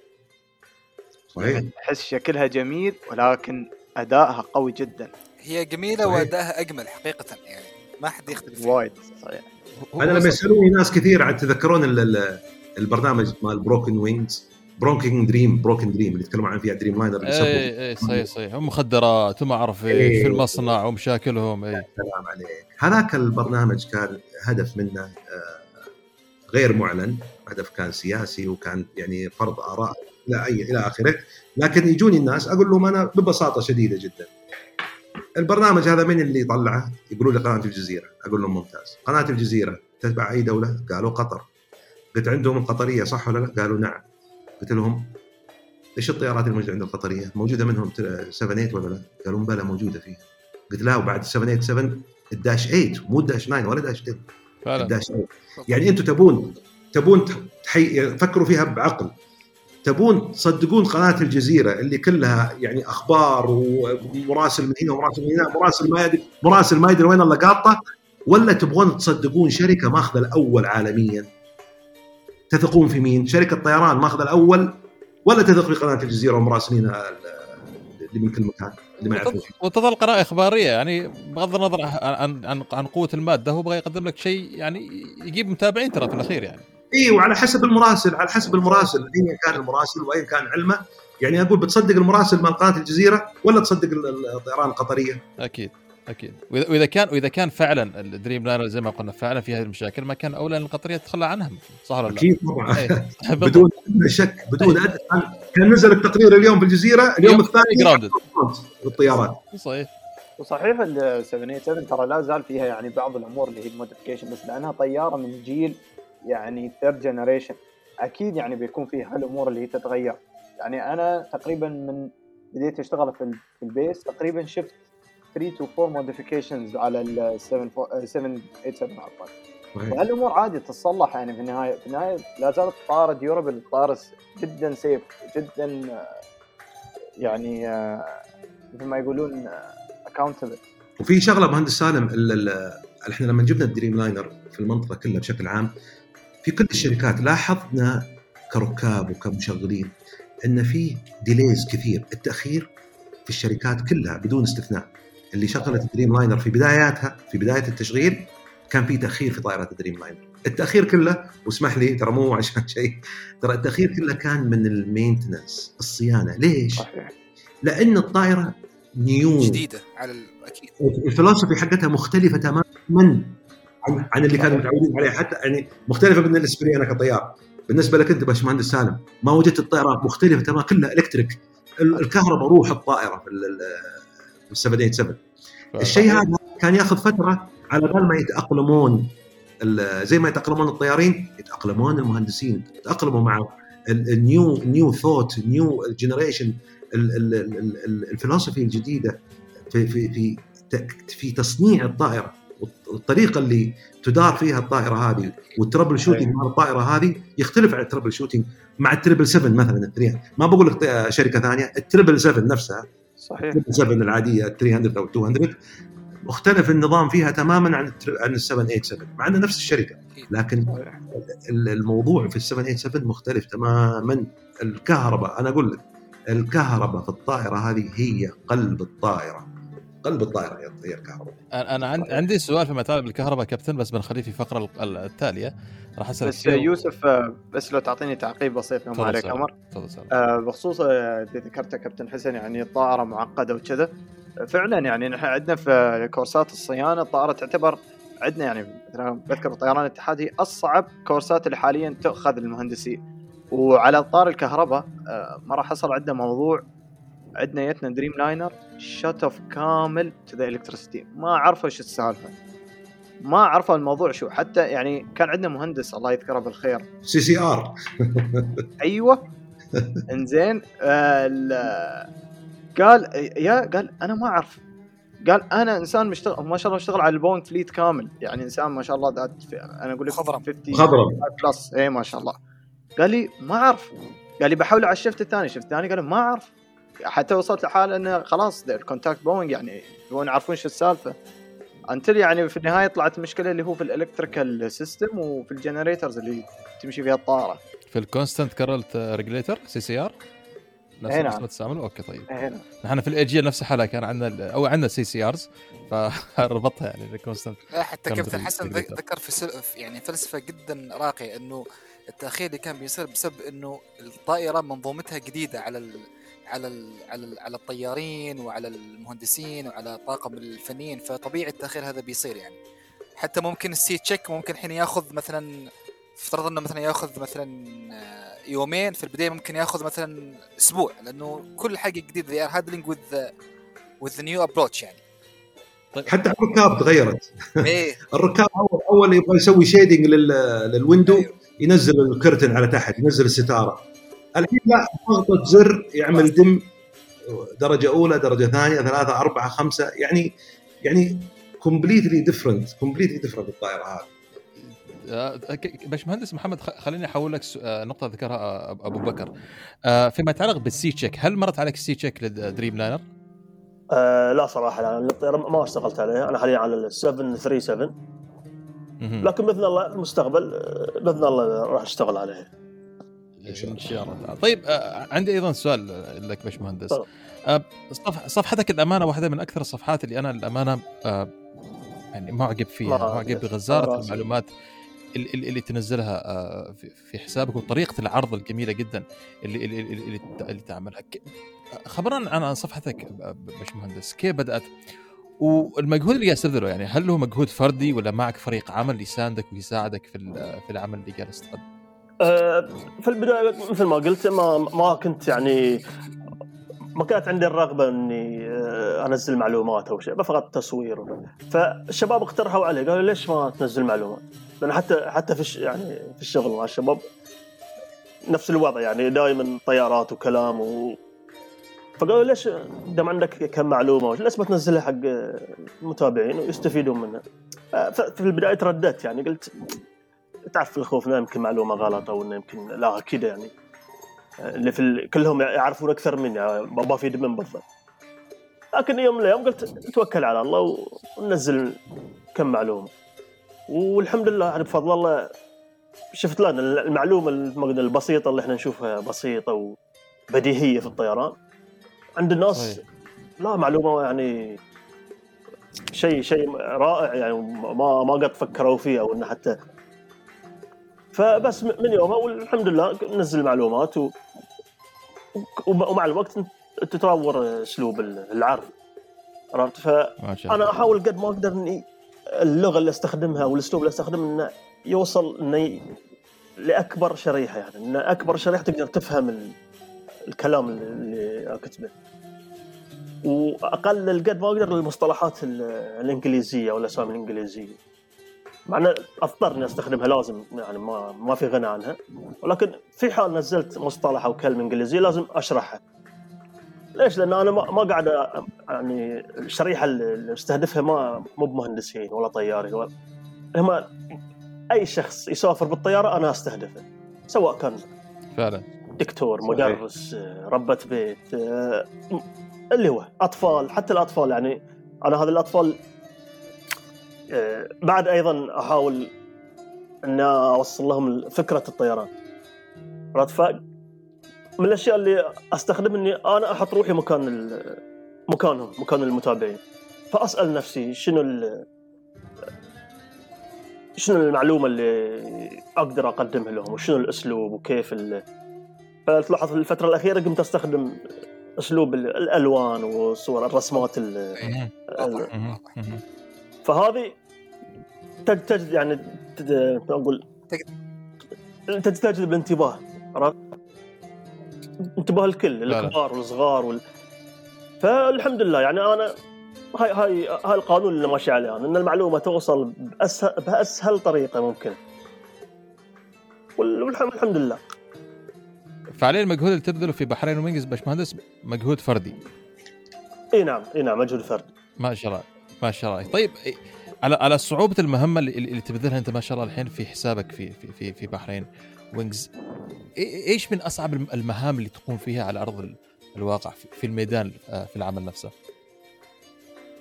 آه طبعا صيانة الطيارة ما نقول فيها أشياء يعني آه سهله ونسويها بشكل يومي وبشكل دوري، وفي وفي اشياء ما لا يعني على قولتهم تخلي الرجل البالغ يبكي يعني يقولون. مثال مثال عندنا مثلا الايتشك الايتشك في اللي نسوي كل ستة شهور او كل ثلاثة شهور. انا اشتغلت على طيارتين، طياره البونج سبعة ثلاثة سبعة وطياره البي اي اللي الار جي مئة وستة وأربعين القديم من الجيل القديم. فكنا الجريزنج ها بين قوسين الجريزنج او التشحيم تشحيم تشحيم يا الله يا الله سلام رجع من بعيد اول ما سمعت بعد عن اشتغل غنيله. هذه الشغله يعني تحتاج شو اقول لك، يعني لازم نفتح بدلات كثير، نفتح اجزاء عشان نوصل حق نقاط معينه ونوصل حق اجزاء معينه داخل الطائره نفسها علشان نشحنها ونحط فيها الجريز.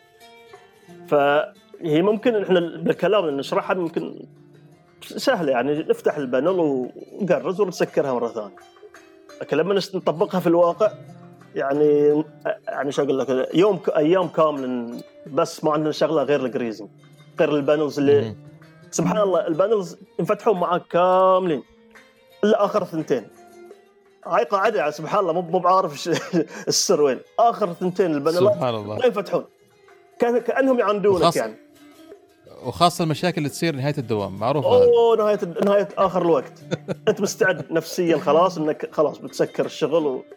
ولا صحيح. بوم ولا شغله سربرايز سربرايز حتى على افتح البانل البراغي اللي يخترب الهد ماله ما ينفتح، واللي التولز يصير فيها مشكله والله وسبحان الله. لكن لكن الحمد لله في النهايه يعني يعني نسوي المشكله ان هاي هاي مهمتنا احنا، وهذه هاي شغلنا ان احنا نسوي هالشغلات هذه عشان نضمن سلامه الطائره وسلامه الركاب.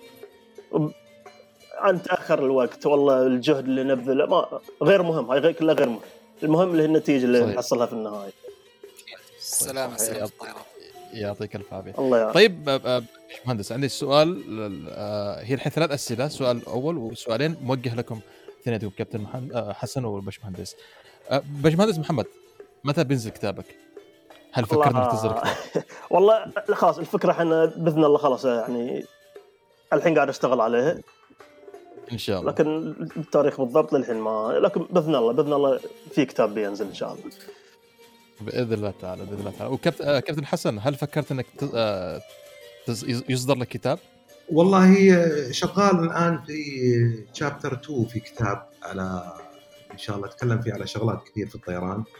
جميل جميل جدا محمد، يعني انا قرات كتب عن الطيران وقرات كتب عن بعض اللي لهم جهد ما شاء الله في موضوع الطيران وكذا، ولكن يصل للمتلقي نوع من الملل وهو يقرأ، تعطيه تكنيكال تكنيكال تكنيكال صحيح. يكون الموضوع ممل شوي، ولكن في نفس الوقت إذا كان الموضوع كله قصص قصص يكون فيه ملل. فأنا في كتابي جمعت ما بين الشق اللي هو التكنيكال مع الشق اللي هو القصة. أنا أقول لك قصة معينة في كتاب، والقصة هذه أحط خلالها كثير من النقاط العلمية اللي تفيد المتلقي. يا سلام عليك يا كابتن، يا سلام جميل عليك. جدا جميل جدا تضرين جميل جدا. في خطة لمتى إصدار كابتن بنايف ولا؟ والله أنا المشكلة حاولت أتواصل مع كذا دار نشر، ما وجدت يعني بصراحة ما وجدت دار نشر، أو يمكن أنا ما دورت بالطريقة كويسة، ما ما ما قدرت يعني لحد الآن. قلت خلني أكمل الكتاب وبعدين يعني لكل حادث حديث. منتظرين كابتن الله يوفقك إن شاء الله، وبلا شك وبلا شك بتروح الكتاب يكون له أثر وبصمة كبيرة في على المتلقين. نتمنى والله نقول يا رب التوفيق من الله سبحانه وتعالى. الله أنا أريد أخذ الفرصة هذه أريد أخذ الفرصة هذه أذكر كتاب باشمهندس سالم وطارة الطيارة، آه وكمان كتاب الكابتن ناصر الطيار. هذه واحدة من الكتب اللي عملت إضافة كبيرة للمكتبة العربية صحيح. في في الوطن العربي. ف يعني بوركت أقلامكم زي ما نقول، عقبالنا إن شاء الله بعد ننزل كتاب يا أخي. وسالم كيف؟ آمين. الله الله لا ما في شيء صعب يا اخوي الله يسلمكم. طيب يا اخواني ايضا عندي سؤال موجه كمان للكابتن حسن ومهندس محمد. الحين بعد السنين هذه والجهد والعمل اللي بذلتوه في التواصل الاجتماعي، هل يعني نقدر نقول هل كان في هناك اثر ملموس او اثر مش خلينا ملموس، خلينا نقول الاثر المأمول اللي انت كنت ناوي انك تحققه؟ هل تشوف انك فعلا حققت كامل هذا الاثر، جزء من هذا الاثر؟ هل شفت له اثار فعلا في الاناس اللي اللي, اللي وصلت له هذه الماده كابتن حسن؟ والله انا وجدت اثر كبير من ردود افعال الناس. يعني بعض الاحيان خصوصا لما اروح اكون طاير مثلا موريشيس او طاير كوالا او شيء، يعني أحب آه يعني بصراحة واحد يقول الحق، يعني أنبسط كثير لما أشوف كثير من الركاب، آه لأن لما نطلع الطيارة مر من عند الركاب من نفس صالة تصعيد الركاب، فألاقي كثير من الركاب يجون يسلمون علي، شلونك كابتن شخبارك، والله واحد يقول لي أنا ما جيت هنا إلا بسبتك أنت من كثر ما تحط لنا مسابقات منا وكذا. فصراحة الشيء هذا هو اللي يدفعني فعلاً أن أنا أستمر. لو يعني لأن بعض الأحيان أقول لك الموضوع يكون مكلف جهد ووقت ومال بعض الأحيان علشان أنت تقدم معلومة أو عشان توصل معلومة، وبعض الأحيان يكون مؤثر عليك حتى سوشيالي كذا في البيت كذا أنت قاعد أكيد لما تقعد مع أولادك جاي من رحلة تقعد والله تشتغل على شغلة تبغى تقدم معلومة تبغى تقدم محتوى معين فياخذ من وقتك ووقت أولادك كذا. بس إن لما تشوف ردود الأفعال هذه من الناس هذا يكون أكبر محفز لك إنك أنت تقول الحمد لله يعني ما ضاع تعبي والحمد لله إن هذا الشيء تستمر بعد وتعطي زيادة. إيه تستمر يعطيك دفعة كذا إن أنت تحس إن تعبك ما راح بالفاضي وكان في مردود للتعب اللي أنت تعبته. جزاك الله خير بارك الله في مجهودك كابتن حسن. طيب إيش مهندس نفس السؤال لك، وإيش الدافع اللي يخليك تستمر في العمل الجاسد؟ الحمد لله رب العالمين. طبعا ما بقول ان شفت الاثر اللي او النتيجه اللي انا ابغيها، لكن الحمد لله جزء من جزء كبير من قاعد نشوفه بشكل يومي تقريبا، خصوصا لما يدخل عليك شخص يقول لك ان هذا هذا الشيء كنت يعني اتساءل عنه سنوات او فتره طويله وحصلته عندك. ف ولما يقعد يشكرني تعرفه، لما يكون تحس ان هذه المعلومه اللي انت قلتها بس كانت هذه هذه اللي ناقصه هذا الشخص، يعني صحيح. كل شيء يعني اموره طيب، لكن هذه المعلومه اللي ما اعرف وين احصلها وتكي انت سبحان الله تكون انت اللي قلت المعلومه هذه. فشعور جدا جميل، خصوصا يعني لاحظت ان حتى اطفال يدخلون علي ان يقولون احنا نبي ندخل الطيران، نبي نتعلم الطيارات بس بسبب الصور اللي تحطها والمعلومات اللي تكتبها. فهالشيء ما اتوقع يعني ما اتوقع ان اصلا إن الطفل يدخل علي يقول لي هالكلام، شيء شيء جدا رائع يعني. واللي واللي أقوى من دي واللي أهم من دي إنه إذا شخص يعاني من خوف من الطيران أو يخاف من الطائرات يدخل عليك ويكلمك ويقول لك إن الحمد لله بفضل الله إن أنا الخوف ذي راح عني زال عني، أو إنه جزء كبير صرت أستمتع بالرحلة لأني فهمت الطيارة إيش فيها وإيش ما فيها وشلون تطير، عرفت؟ فهذا الشيء يعني له أثر جدا جدا كبير يعني، والحمد لله رب العالمين. والحمد لله يعني هذه هذا الشيء اللي خلينا نستمر يعني. سبحان الله. أنا بس بغيت أعقب طريقة يعني آآ آآ إجابتك كابتن محمد أيضا إجابة جميلة جدا، بس تعقيبا إن, إن أعتقد كل شخص له تجربة كيف بدأ يشعر بالأمان في الرحلة. أنا أعتقد شعوري بالأمان في الرحلة كان بطريقة عكسية. أنا فترة من الفترات كنت مدمن أشوف آه وثائقيات الحوادث الطيران Air Crash Investigations، فرغم أنها هي حوادث رغم أنها كوارث، لكن لما أتابع هذا الوثائقي أشوف الحادث هذه ليش صارت وكيف صارت وإيش كانت آه تأثير هذا الحادث على عالم الطيران مستقبلا، هذا خلاني أشعر بأمان إنه نعم الآن الطائرة لما أركبها أنا رياسة الطائرة أأمن بكثير مما كان. صحيح صحيح. ف... ف... يا فعشان كذا هذا خلاني نوعا ما ارتاح في المطبات الجويه و... وصرت سبحان الله يعني تلقائيا مجرد ما اركب خلاص وين مخارج الطوارئ تلقائيا قد حافظها ومرتب اموري حافظها وعارفها كامل. آه خلاص مرتب اموري ولازم حدا صار شيء ترى يوسف كثره ال... يعني كثره الرجوع لتحقيقات كوارث طيران تزيد من من من وعي المتلقي وثقافته فيس... فنسبة الأمان عنده تزيد طبيعي يعني، فيعرف فعلا. أنه فعلا. هو أساسا بسبب كذا صار تعديل في الطائرة الفلانية، وبسبب كذا صار يعني تغيير في الطائرة الفلانية، فخلاص نسبة أكيد. الثقة والأمان تزيد عنده يعني باي ديفولت. بالضبط بالضبط صح. أبو سالم تفضل. سالم أه... أنا ما بزيد على كلام كابتن حسن ومحمد، ولكن الشيء اللي بعد يعني كدافع يخليك تكمل محبة الناس، محبة الناس لك، وأنك أنت تكون مصدر إلهام لهم. يعني كابتن حسن أنا أعتقد أن كثير من الناس تابعين لك، يعني محبين لك، ينظرونك نظرة كبيرة. ونفس الكلام للمهندس محمد. هي غير هذا دعوات الناس يوم أنت تشتغل على موضوع يقولك والله يا شيخ الله يسعدك، يا شيخ أنت من وين أنت من وين جيتنا أنت والله صدق والله صدق إيه، يقول والله أنت حبيت فينا الطيران، وأنا الحين قاعد أدرس بسبب المعلومات اللي أنت تعطيها وبسبب التحفيز وبسبب إرشادك. أنا شو أنا الحين قاعد أدرس طيران. مرة واحد يعني قال لي أنا تخرجت من الطيران وكنت أتابعك من سنة ألفين وخمسة عشر ما شاء الله، قال أنا كنت أتابع طول فترة حسابك، يقول أنا الحين الحين هو يشتغل مع يشتغل معانا بنفس الوضع إيه بنفس الوضع. صورت مرة بالسناب آه، كنت رايح دبي، طالع من الرياض على دبي، فاللي كان طاير الرحلة هذيك واحد تعرفت عليه قبلها بسنة ونص تقريبا، كان من متابعيني، يقول لي أنا يا كابتن كنت أدرس آه اقتصاد في أمريكا، وقول كنت أتابع سناباتك أتابع سناباتك اسمع علي اليامي الله يمسيه بالخير ومن يسمع آه، يقول لي أنا قاعد طالعت كثير ولد خلني أدرس طيران، يقول كله من سناباتك دخلت طيران درست طيران تخرجت وجاء دخل خطوط السعودية، ورحلته رحلتي هذيك اللي طلعت فيها على دبي كانت رحلة وهو طاير على نفس الطيارة اللي أنا جيت صورتها بسناب ما شاء الله. هذا واحد من الناس يعني كان يعني أقول لكم على شيء والله العظيم، أنا دائما أقول أنه الأب دائما يعني ما يبقى أحد يكون أحسن من إلا أولاده، إذا شاف أولاده يعني مناصب أو حققوا شيء ينبسط.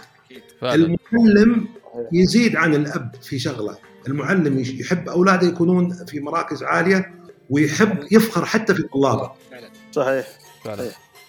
أنا لما تكون أنت مؤثر في السوشيال ميديا أو شيء وتلقى واحد من الناس اللي أنت في يوم من الأيام يعني حفزتهم وساعدتهم ووصل للهدف اللي هو يبيه وأنت كنت السبب بعد الله سبحانه وتعالى، هذا يكون يعطيك إحساس من الساتسفاكشن كذا والرضا النفسي عجيب عجيب عجيب يا أخوان والله. محل فخر محل, محل تكون في محل فخر واعتزاز يعني طب كبير جدا. أكيد أكيد يعني أنا اليوم خنقتني العبرة وأنا أشوفه وهو اللي طاير الرحلة من الرياض إلى دبي وهو يقول لي أنا كنت أتابعك وأنا هناك قاعد أدرس اقتصاد. ما شاء الله ما شاء الله ما شاء الله بارك الله فيكم كابتن وفي أمثالكم، والله يزيد يزيد يزيد من العطاء اللي قاعدين تقدموه لنا والجمهور جميعا ويجازيكم على خير الجزاء بإذن الله تعالى. طيب أخواني الآن راح ننتقل إلى فقرة مميزة، هي دائما فقرة نعملها فقرة مميزة في كل حلقة مع كل ضيف، نختار له بعض الأمور وبعض الأسئلة وبعض المواقف. فعندنا فقرة هذه هذه الفقرة فقرة اليوم اللي أبو بكر عندك سؤال تفضل. قبل بس الفقرة عندي بس سؤالين كذا على السريع يعني إذا ممكن يعني كابتن حسن ومهندس محمد. كابتن حسن بنايف بنايف بخصوص الكلير اير تربرنس اللي ممكن تعطينا تعرق عليها على السريع يعني ك للمستمع، و... وهل ممكن انك تتوقعها في بعض الاقاليم يعني او بعض المناطق يعني في العالم، ولا هي ممكن تجي في اي مكان وفي اي زمان؟ الكلير اير تربرنس من اسمها كلير اير، العاده الهواء ينقسم الى قسمين، عندنا هواء ستيبل اير وعندنا unstable air. السبب في تغير الاستابيليتي حقت الهواء اللي هو التمبرتشر الحرارة، لما تزداد الحرارة وتتغير الحرارة ويصطدم كتلة هوائية حارة بكتلة هوائية باردة دائما ينشأ عنها السحب الركامية، والسحب الركامية معروف أنها تكون إيش دائما هواء غير متزن. بنظرة سريعة بعض الأحيان بس مجرد ما تنظر للسماء تعرف هل الكتلة الهوائية هذه متزنة أو غير متزنة. بعض الأحيان تنظر تشوف الغيوم في السماء كأنها بساط، كأنها فرشة مبسوطة بسطة مستطيلة ولا فيها أي يعني ما فيها أي نتوءات ولا شيء، هذا باين أنه هواء متزن. لكن بعض الأحيان تنظر للسماء كذا تشوف في سحب ركامية مثل البوب كورن، هذه السحب الركامية يكون فيها الهواء غير متزن، في أب أند داون وأب أند داون.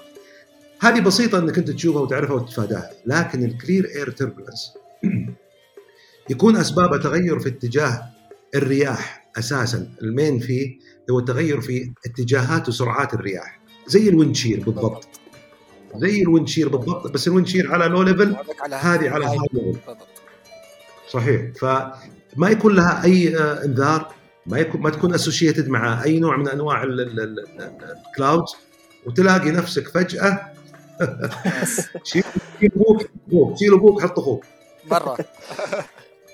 وهذا اللي حصل مع طيران الاتحاد ثلاثمية وثلاثين على فكرة، كان كلير إير تيربولنس، كان كلير إير تيربولنس نعم.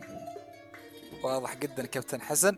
ولكن علوت على ذلك يعني ممكن انها تصير في اي مكان، يعني ما في اقاليم يعني يعني لا لا ما ما في ما في, ما في. الكلير تيربلنس بالذات ما هي مخصصه لمنطقه معينه ولا هي مخصصه لتكثر او تكثر في اماكن معينه مثلا او لا ابدا ابدا، كلها تعتمد على الرياح. الرياح واضح واضح.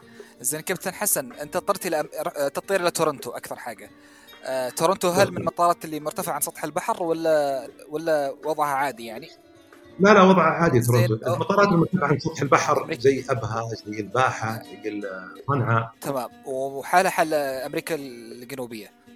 آه، نعم بعض المطارات أمريكا الجنوبية. طب أوكي، كطيار أنت إيش أهم التحديات اللي تواجهها في المطارات اللي تكون مرتفعة عن سطح البحر؟ الأهم الكونسيرنز أو الحاجات اللي التحديات اللي تواجه الطيار في المطارات المرتفعة هي البرفورمانس حق الطيارة. إحنا كلنا نعرف إن كل ما كان الارتفاع كل ما زاد الارتفاع كل ما قل البرفورمانس من محركات الطائرة. لما تكون على السي ليفل على مستوى سطح البحر يكون أفضل برفورمانس موجود في المحركات، لكن لما تزيد ارتفاعك يكون عندك مشكلة في البرفورمانس، يكون عندك مشكلة في الترو إير سبيد. الترو اير سبيد تزيد مع الارتفاع، كل ما زاد الارتفاع يعني انت طالع عندك آه خلينا نقول مثلا ان انت طاير بسرعه مية وأربعين عقده مثلا، نفترض انك نازل مطار ابها اليوم، ابها يعني ستة آلاف قدم عن سطح البحر، انت الانديكيتد سبيد عندك السرعه السرعه المقروءه قدامك انت مية وأربعين عقده، ولكن انت الترو اير سبيد حقك سرعتك في الهواء الحقيقيه هي مية وستين او مية واثنين وستين عقده. فلما تسوي اضطراب تسوي أبروج على السرعة هذه وتعمل هبوط في مطار هاي إليفيشن، تحط في بالك أن الطيارة سريعة وبالتالي إيقاف الطائرة راح يستغرق منك مجهود أكثر من المحركات، وبالتالي الريفيرس، والأهم من هذا كله البريكس. البريكس عندك تعرف أنه راح ترتفع حرارة البريكات وممكن يتأخر الديبارتشر عندك التالي، الإقلاع اللي بعدها راح يتأخر بسبب أن البريكات حرارتها عالية. ف... وفوق هذا كله طبعاً إن كيس أوف لا سمح الله يكون عندك مس أبروتش أو جو أراوند ولا شيء، تعرف إن المحركات ما راح تعطيك الطاقة الكاملة اللي تعطيك إياها على سطح البحر. واضح واضح كده. شكراً شكراً كابتن حسن. العفو حبيبي. يعطيكم ألف عافية جميعاً. أنا أعتقد الأسئلة اللي تيجي من من المعلومات اللي تطرحوها هذه لو نستمر فيها أعتقد كملها الليلة كاملة. الحين إجابتك كابتن حسن، عندي عشر أسئلة ممكن أوجهها للمهندس محمد عشان يشرح لنا إياها يعني، فهمت؟ يعطيكم ألف عافية. طيب الآن زي ما قلنا بننتقل إلى الفقرة الثانية، هي الفقرة المميزة في الحلقات اللي دائما نجهزها للضيوف، منها كيف تتصرف، منها بعض بعض. مجهزين لكم آه كابتن حسن وباشمهندس محمد فقرة خلينا نسميها آه مواقف. إذا واجهتم موقف معين أو كيس معين إيش راح تكون ردة فعلكم وإيش اللي يصير في هذا الكيس آه بشكل بآخر. أنا راح أبدأ بالكابتن حسن إذا تسمح لي. آه هي جزئية أولى كابتن حسن أنت قد جاوبتها في البداية اللي هي هل تسقط الطائرة بمجرد توقف المحركات، فأرجع أسألك السؤال مرة ثانية. أنت تطير الطائرة دريملاينر سبعة ثمانية سبعة والمحركات لا سمح الله بعيد الشر اثنينهم فقدوا الطاقات وما عاد يشتغلوا، إيش راح تعمل؟ إيش الإجراءات وكيف تحرص إنه إيش الخطوات اللي راح تعملها؟ يعني الإجراء الأولاني اللي تسويه في حالات زي هذه، في حاجات هي في بروسيجرز دائما، في تشيك ليست، في تشيك ليست لكل حاجة، ولكن في شغلات أو سيناريوهات معينة. التشيك ليست نسميها إحنا ميموري ريكول. هذه الأشياء التشيك ليست هذه بالذات لازم تكون محفوظة عن ظهر قلب. ليش؟ لأن الأكشنز اللي بتسويها أنت الوقت يكون فيها عامل مهم جدا جدا جدا. فتلاقي في الإيرباص بتعدد طرازاتها وبوينغ بتعدد طرازاتها السيناريوهات هذه، مثل مثلا المحركات لما تطفى اثنين بوث انجن فليم اوت، في عندك بروسيجر تسويه على طول من الميموري بالذاكرة، لازم تكون حافظها مثل ما أنت حافظ اسمك. على طول أنت تحط الفيول ليفل أوف الاثنين وتشغلهم مرة ثانية وتحط الرات اللي رام اير توربين. فكل طائرة لها ميموري ريكول ايتمز لازم تكون حافظها. فأنا بالنسبة لي على طول أول شيء راح أسويه في حالة زي هذه إن أنا على طول راح أسوي الميموري ريكول ايتمز أول شيء. ثاني حاجة أشوف مطار بديل immediately في الفيسينيتي في ال في ال في الاريا اللي أنا فيها، علشان في حالة لا سمح الله إنه المحركات ما اشتغلت مرة ثانية. قد تكون أنت مثلا مريت على فولكانيك آش وأنت ما تدري في الليل طاير صحيح. طاير على فولكانيك آش، دخل فولكانيك آش طبعا يعمل لك دمج للمحركات وتطفى زي ما حصل في حوادث كثير قبل كذا، وتعمل البروسيجر اللي أنت حافظه، بس إنك تحط بلان أهد في حالة لا سمح الله إن المحركات ما اشتغلت. أنا لو أخلي تفكيري كله فقط إني أشغل محركات، طيب ما اشتغلت محركات وبعدين أجي أتوهق بعدين ويكون ما في تايم المطار، أو في مطار قريب هنا، بس إنه أنا ضيعت الوقت وضيعت الارتفاع وأنا قاعد أشغل محركات. الآن أصبح المطار هذاك بالنسبة لي بعيد جدا بالنسبة لارتفاعي. إحنا اتفقنا أن الطائرة تنزل تدريجيا، ما راح تطيح لكنها تنزل تدريجيا. أنا في الوقت هذا اللي قاعد أحاول أشغل محركات ضيعت كثير من الارتفاع، فبالتالي آه راحت علي. فلازم أنا يكون عندي بلان أهد، لازم أكون أنا أسرع من الطائرة. طفت المحركات أول شيء كاري الميموري أوت ميموري ريكول آيتمز. الشيء الثاني بلان أهد وين المطار القريب اللي ممكن تنزل في حالة ما اشتغلت المحركات. جميل جدا. طيب كابتن خلينا خلينا أكمل مع أكمل مع هذا الكيس. أه المحركات حتى لو حاولت إنك تشغلها ما اشتغلت عليك مرة ثانية، وأنت لما تكلمنا عن دريم لاينر دريم لاينر تعتمد بالكامل على الكهرباء. صحيح. الطاقة مبدئياً تأخذها من المحركات لما تكون شغالة. صحيح. محركات ما اشتغلت عنك، إيش مصدر الطاقة البديل؟ حيكون عندك الأي بي يو طبعاً اللي هو Auxiliary Power Unit.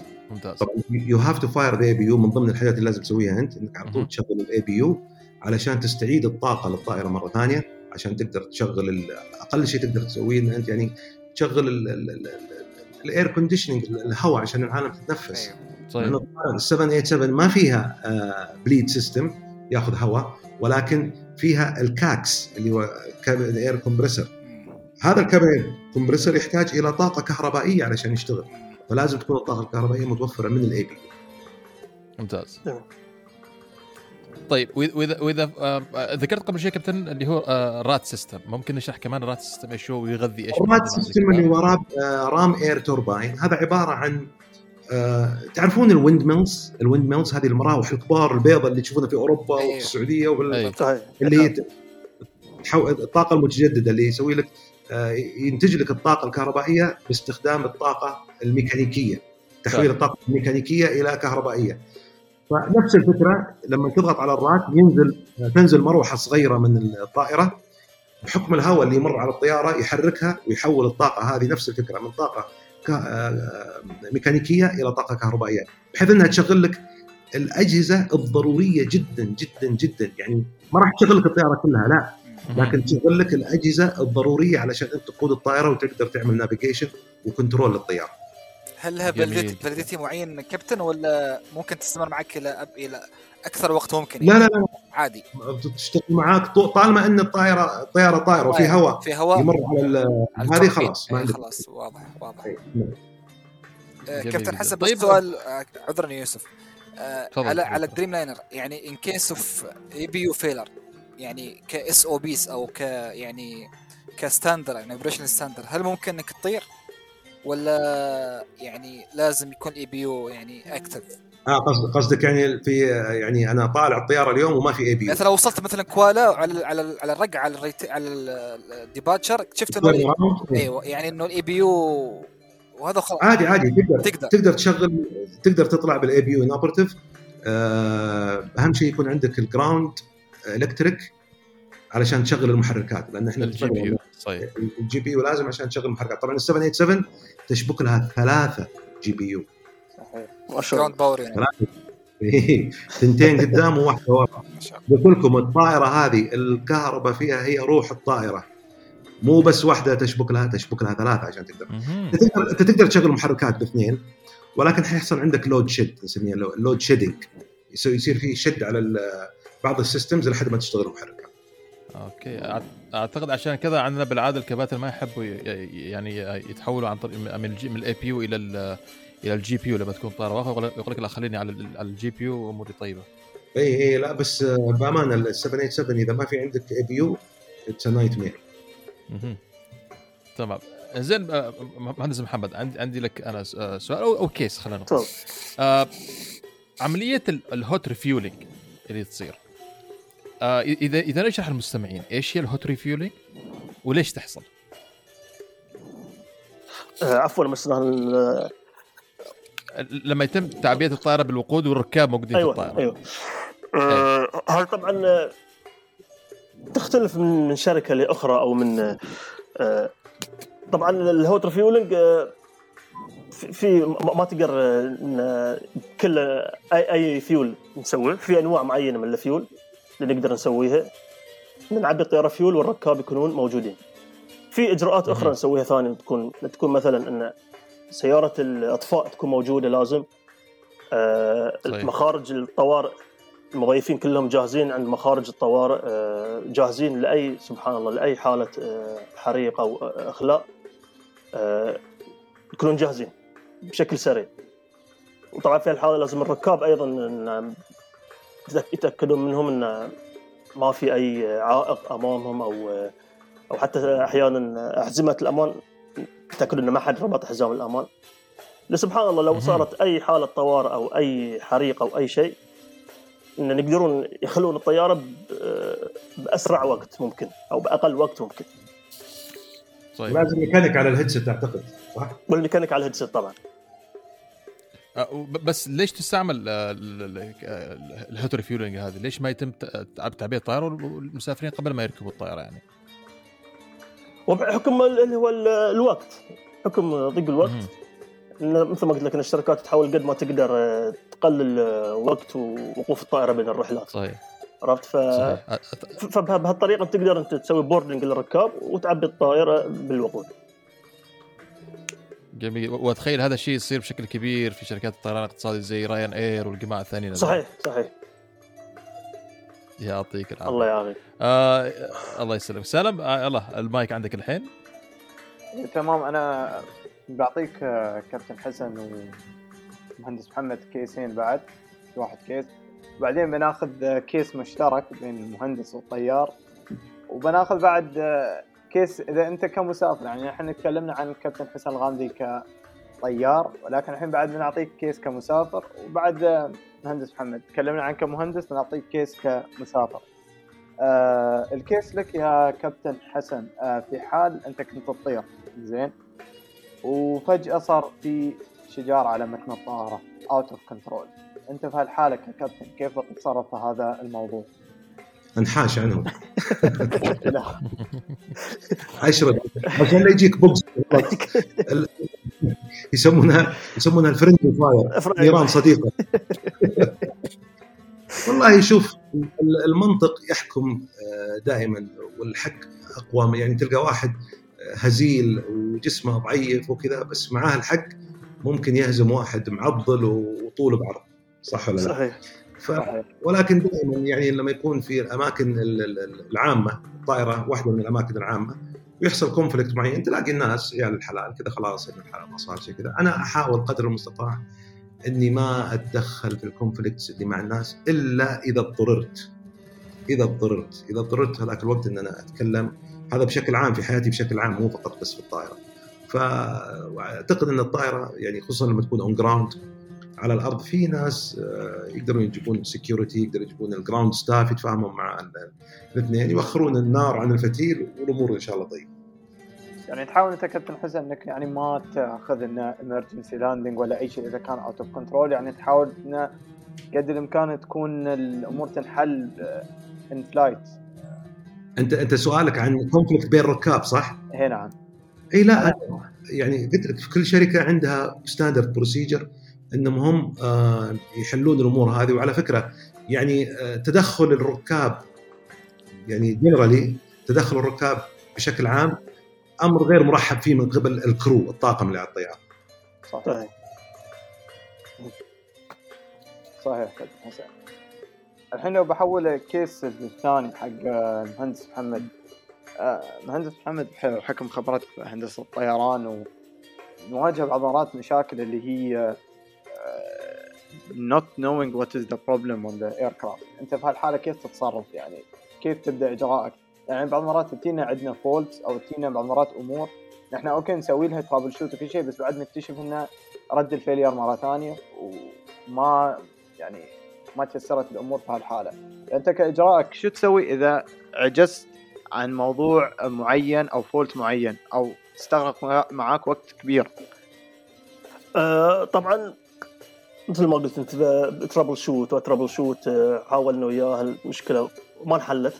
طبعا في البدايه لازم نطلب الاستشاره من المهندسين الاقدم او فريق العمل، عرفت لنا لازم في ناس ما شاء الله يعني خبرتهم كبيره في العمل وطويله، فيمكن مرت عليهم هذه هذه المشكله او فبعد ما انحلت فبنقول تواصل مع الشركه الام اللي مثلا لو لو بونج كنت بونج يعني انا ما اكيد او انه بشكل كبير يعني بيكون المشكله هذه مرت عليهم قد مرت عليهم. فلكن طبعا هاي هاي الاجراء يعني اخر شيء وبعد ما نستنفذ كل الحلول والاجراءات اللي نقدر عليها. فلما حلت المشكله فالشركه الام هي هي اللي راح تعرف او تعطينا يا يعني نتعرف الحل المشكله وين او لا تعطينا المشوره او بالضبط شو نسوي.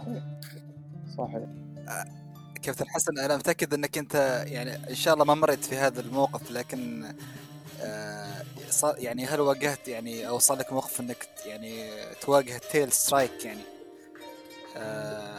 في شيء من الرحلات؟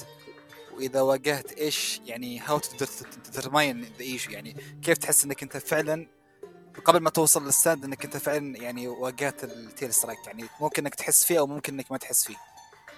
آه، تيل سترايك اعترف يا كابتن.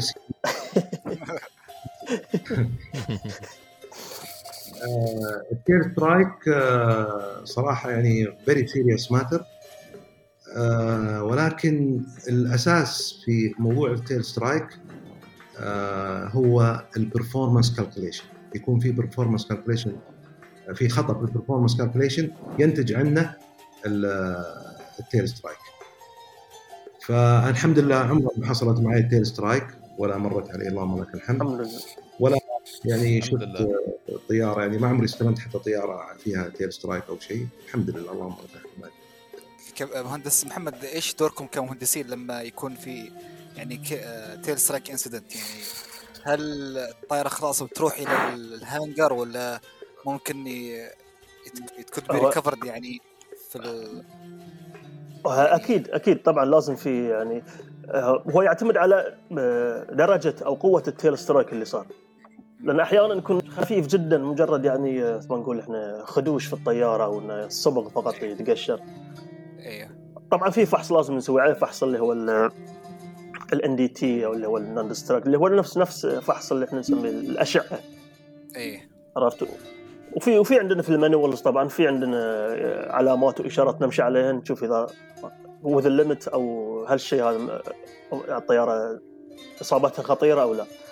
لكن اما اذا لا صار يعني التيل سترايك قوي، لا في هالحاله الطياره اكيد تدخل الهنجر، لان هالشيء راح ياثر على الاستراكشر حق الطياره وبدن الطياره بالضبط. وهالشيء هالشيء لازم نتاكد منه، لان يعني إذا طارت الطيارة وفيها مشكلة لا قدر الله راح تصير كارثة. والكري يعني والصعب في هالشيء أو إن السيء إن الأثر ما راح يبين وقتها يعني، عرفت يعني وقت لو صار تيل سترايك قوي الحين الطيارة بعد بعد فترة من الحين راح تطير ما فيها مشكلة، لكن مع الطيران ومع الضغط المستمر لبدن الطائرة والكمبرس والديكمبرس راح توصل لمرحلة إنه راح يصير فيلير الفيوزلاج وسبع لا قدر الله راح تصير كارثه يعني. فلهالسبب لازم الفحوصات تكون مكثفة وقوية جدا عشان نتأكد إن إن الطيارة صالحة للطيران أو لا. وحتى لو ما كانت صالحة للطيران المشكلة إن تصليحها راح يكون مكلف مكلف جدا، لأن هالشيء متعلق بالبدن الطائرة نفسه. الحمد لله الطائرات الحديثة فيها يعني أنظمة وفيها أجزاء إن ممكن تحميها أو تخفف من حدة أو قوة التيل سترايك. اللي احنا نسميه دائما نشوف في ذيل الطائرة، تحت ذيل الطائرة في في جزء ناتئ يكون منها، فلو صار تيل سترايك راح هذا الجزء هو اللي راح يصطدم أو يحتك بالأرض. واضح. طبعا وهالجزء يتبدل يعني منفصل عن بدن الطائرة. إيه. ولا حسب إذا إذا الضرر وصل لبدن الطائرة لا يختلف الوضع، أما في أما لو كان خفيف لا تبدل القطع وخلاص تطير ترجع الطائرة للخدمة. شكرا شكرا كابتن. الله يسلمك كابتن باشمهندس، جزاكم الله خير. أشكرك كابتن حسن على على تفاعلكم في الفقرة هذه، وكمان بالمثل المهندس محمد. طيب الآن أخذنا كثير من وقتكم، أشكركم للأمانة، وبنتقل للفقرة النهائية فقرة سؤال الأسبوع. مهندس سالم تفضل، المايك معك مرة ثانية. مشكور يا أخوي يوسف، وطبعاً كل أسبوع في رمضان تعودنا على فوازير أبو ظبي أفيشن بالتعاون مع حساب أف شات بودكاست. فوازير بيكون عندنا سؤال في كل أسبوع، والسؤال عليه جوائز بقيمة أربعة آلاف وخمسمائة درهم لفائزين اثنين. والسؤال الأسبوع الثالث، والسؤال الثالث من إلقاء الكابتن القدير كابتن حسن الغامدي. كابتن عندك السؤال. حبيبي تسلم. السؤال يقول: في أي عام تأسست أو تشكلت منظمة الآيكاو؟ السؤال مرة ثانية: في أي عام تأسست أو تشكلت منظمة الآيكاو؟ وبالتوفيق للجميع بإذن الله تعالى. مشكور الكابتن حسن على إلقائك للسؤال، ومشكور المهندس محمد على مشاركتك معنا الحلقة هذه. التأثير في السوشيال ميديا سهل كثير، أي إنسان يقدر يأثر في السوشيال ميديا ويكون ويضرب ترند، مسألة بسيطة جدا. أعتقد الاختبار والسؤال والمعيار الفعلي نوع التأثير هذا، هل هو تأثير إيجابي؟ هل التأثير هذا يضيف في الشخص المتلقي، ولا هو تأثير فارغ وسلبي زي ما نشوف للأسف في كثير من الحالات؟ كابتن حسن، مهندس محمد، أنتم من قامات المؤثرين في في في عالم الطيران في السوشيال ميديا وفي التواصل الاجتماعي، وانتم فخر لنا جميعا كعرب، والاضافه الكبيره اللي, اللي تقدموها. سعيد جدا انا يوسف اني اقضي معاكم الساعات هذه، آه والوقت متاخر للامانه، آه استشف من معلوماتكم الجميله جدا اللي اللي, اللي قدمتونا اياها. لكم جزيل الشكر، واشكركم على الحلقه الجميله اللي قدمتوها، وباذن الله لنا ملتقيات قادمه ان شاء الله تعالى. شكرا جزيلا لكم على إتاحة الفرصة هذه لنا. نحن أول شيء نتشرف فيكم ونقول لكم إن شاء الله كل عام وأنتم بخير، وهذا ما هو اجتماعنا الأخير بإذن الله. مشكورين ويعطيكم العافية، وجدا سعيد باستضافتكم، وبإذن الله الجيات أكثر إن شاء الله. يعطيكم ألف عافية. وبكذا مستمعينا نكون وصلنا إلى ختام حلقة اليوم. أتمنى أنكم أو إن هنالت على رضاكم واستحسانكم زي ما استمتعنا نحن. إلى الحلقة القادمة والحلقة الأخيرة لهذه السنة في شهر رمضان، كونوا بخير ونشوفكم على ألف ألف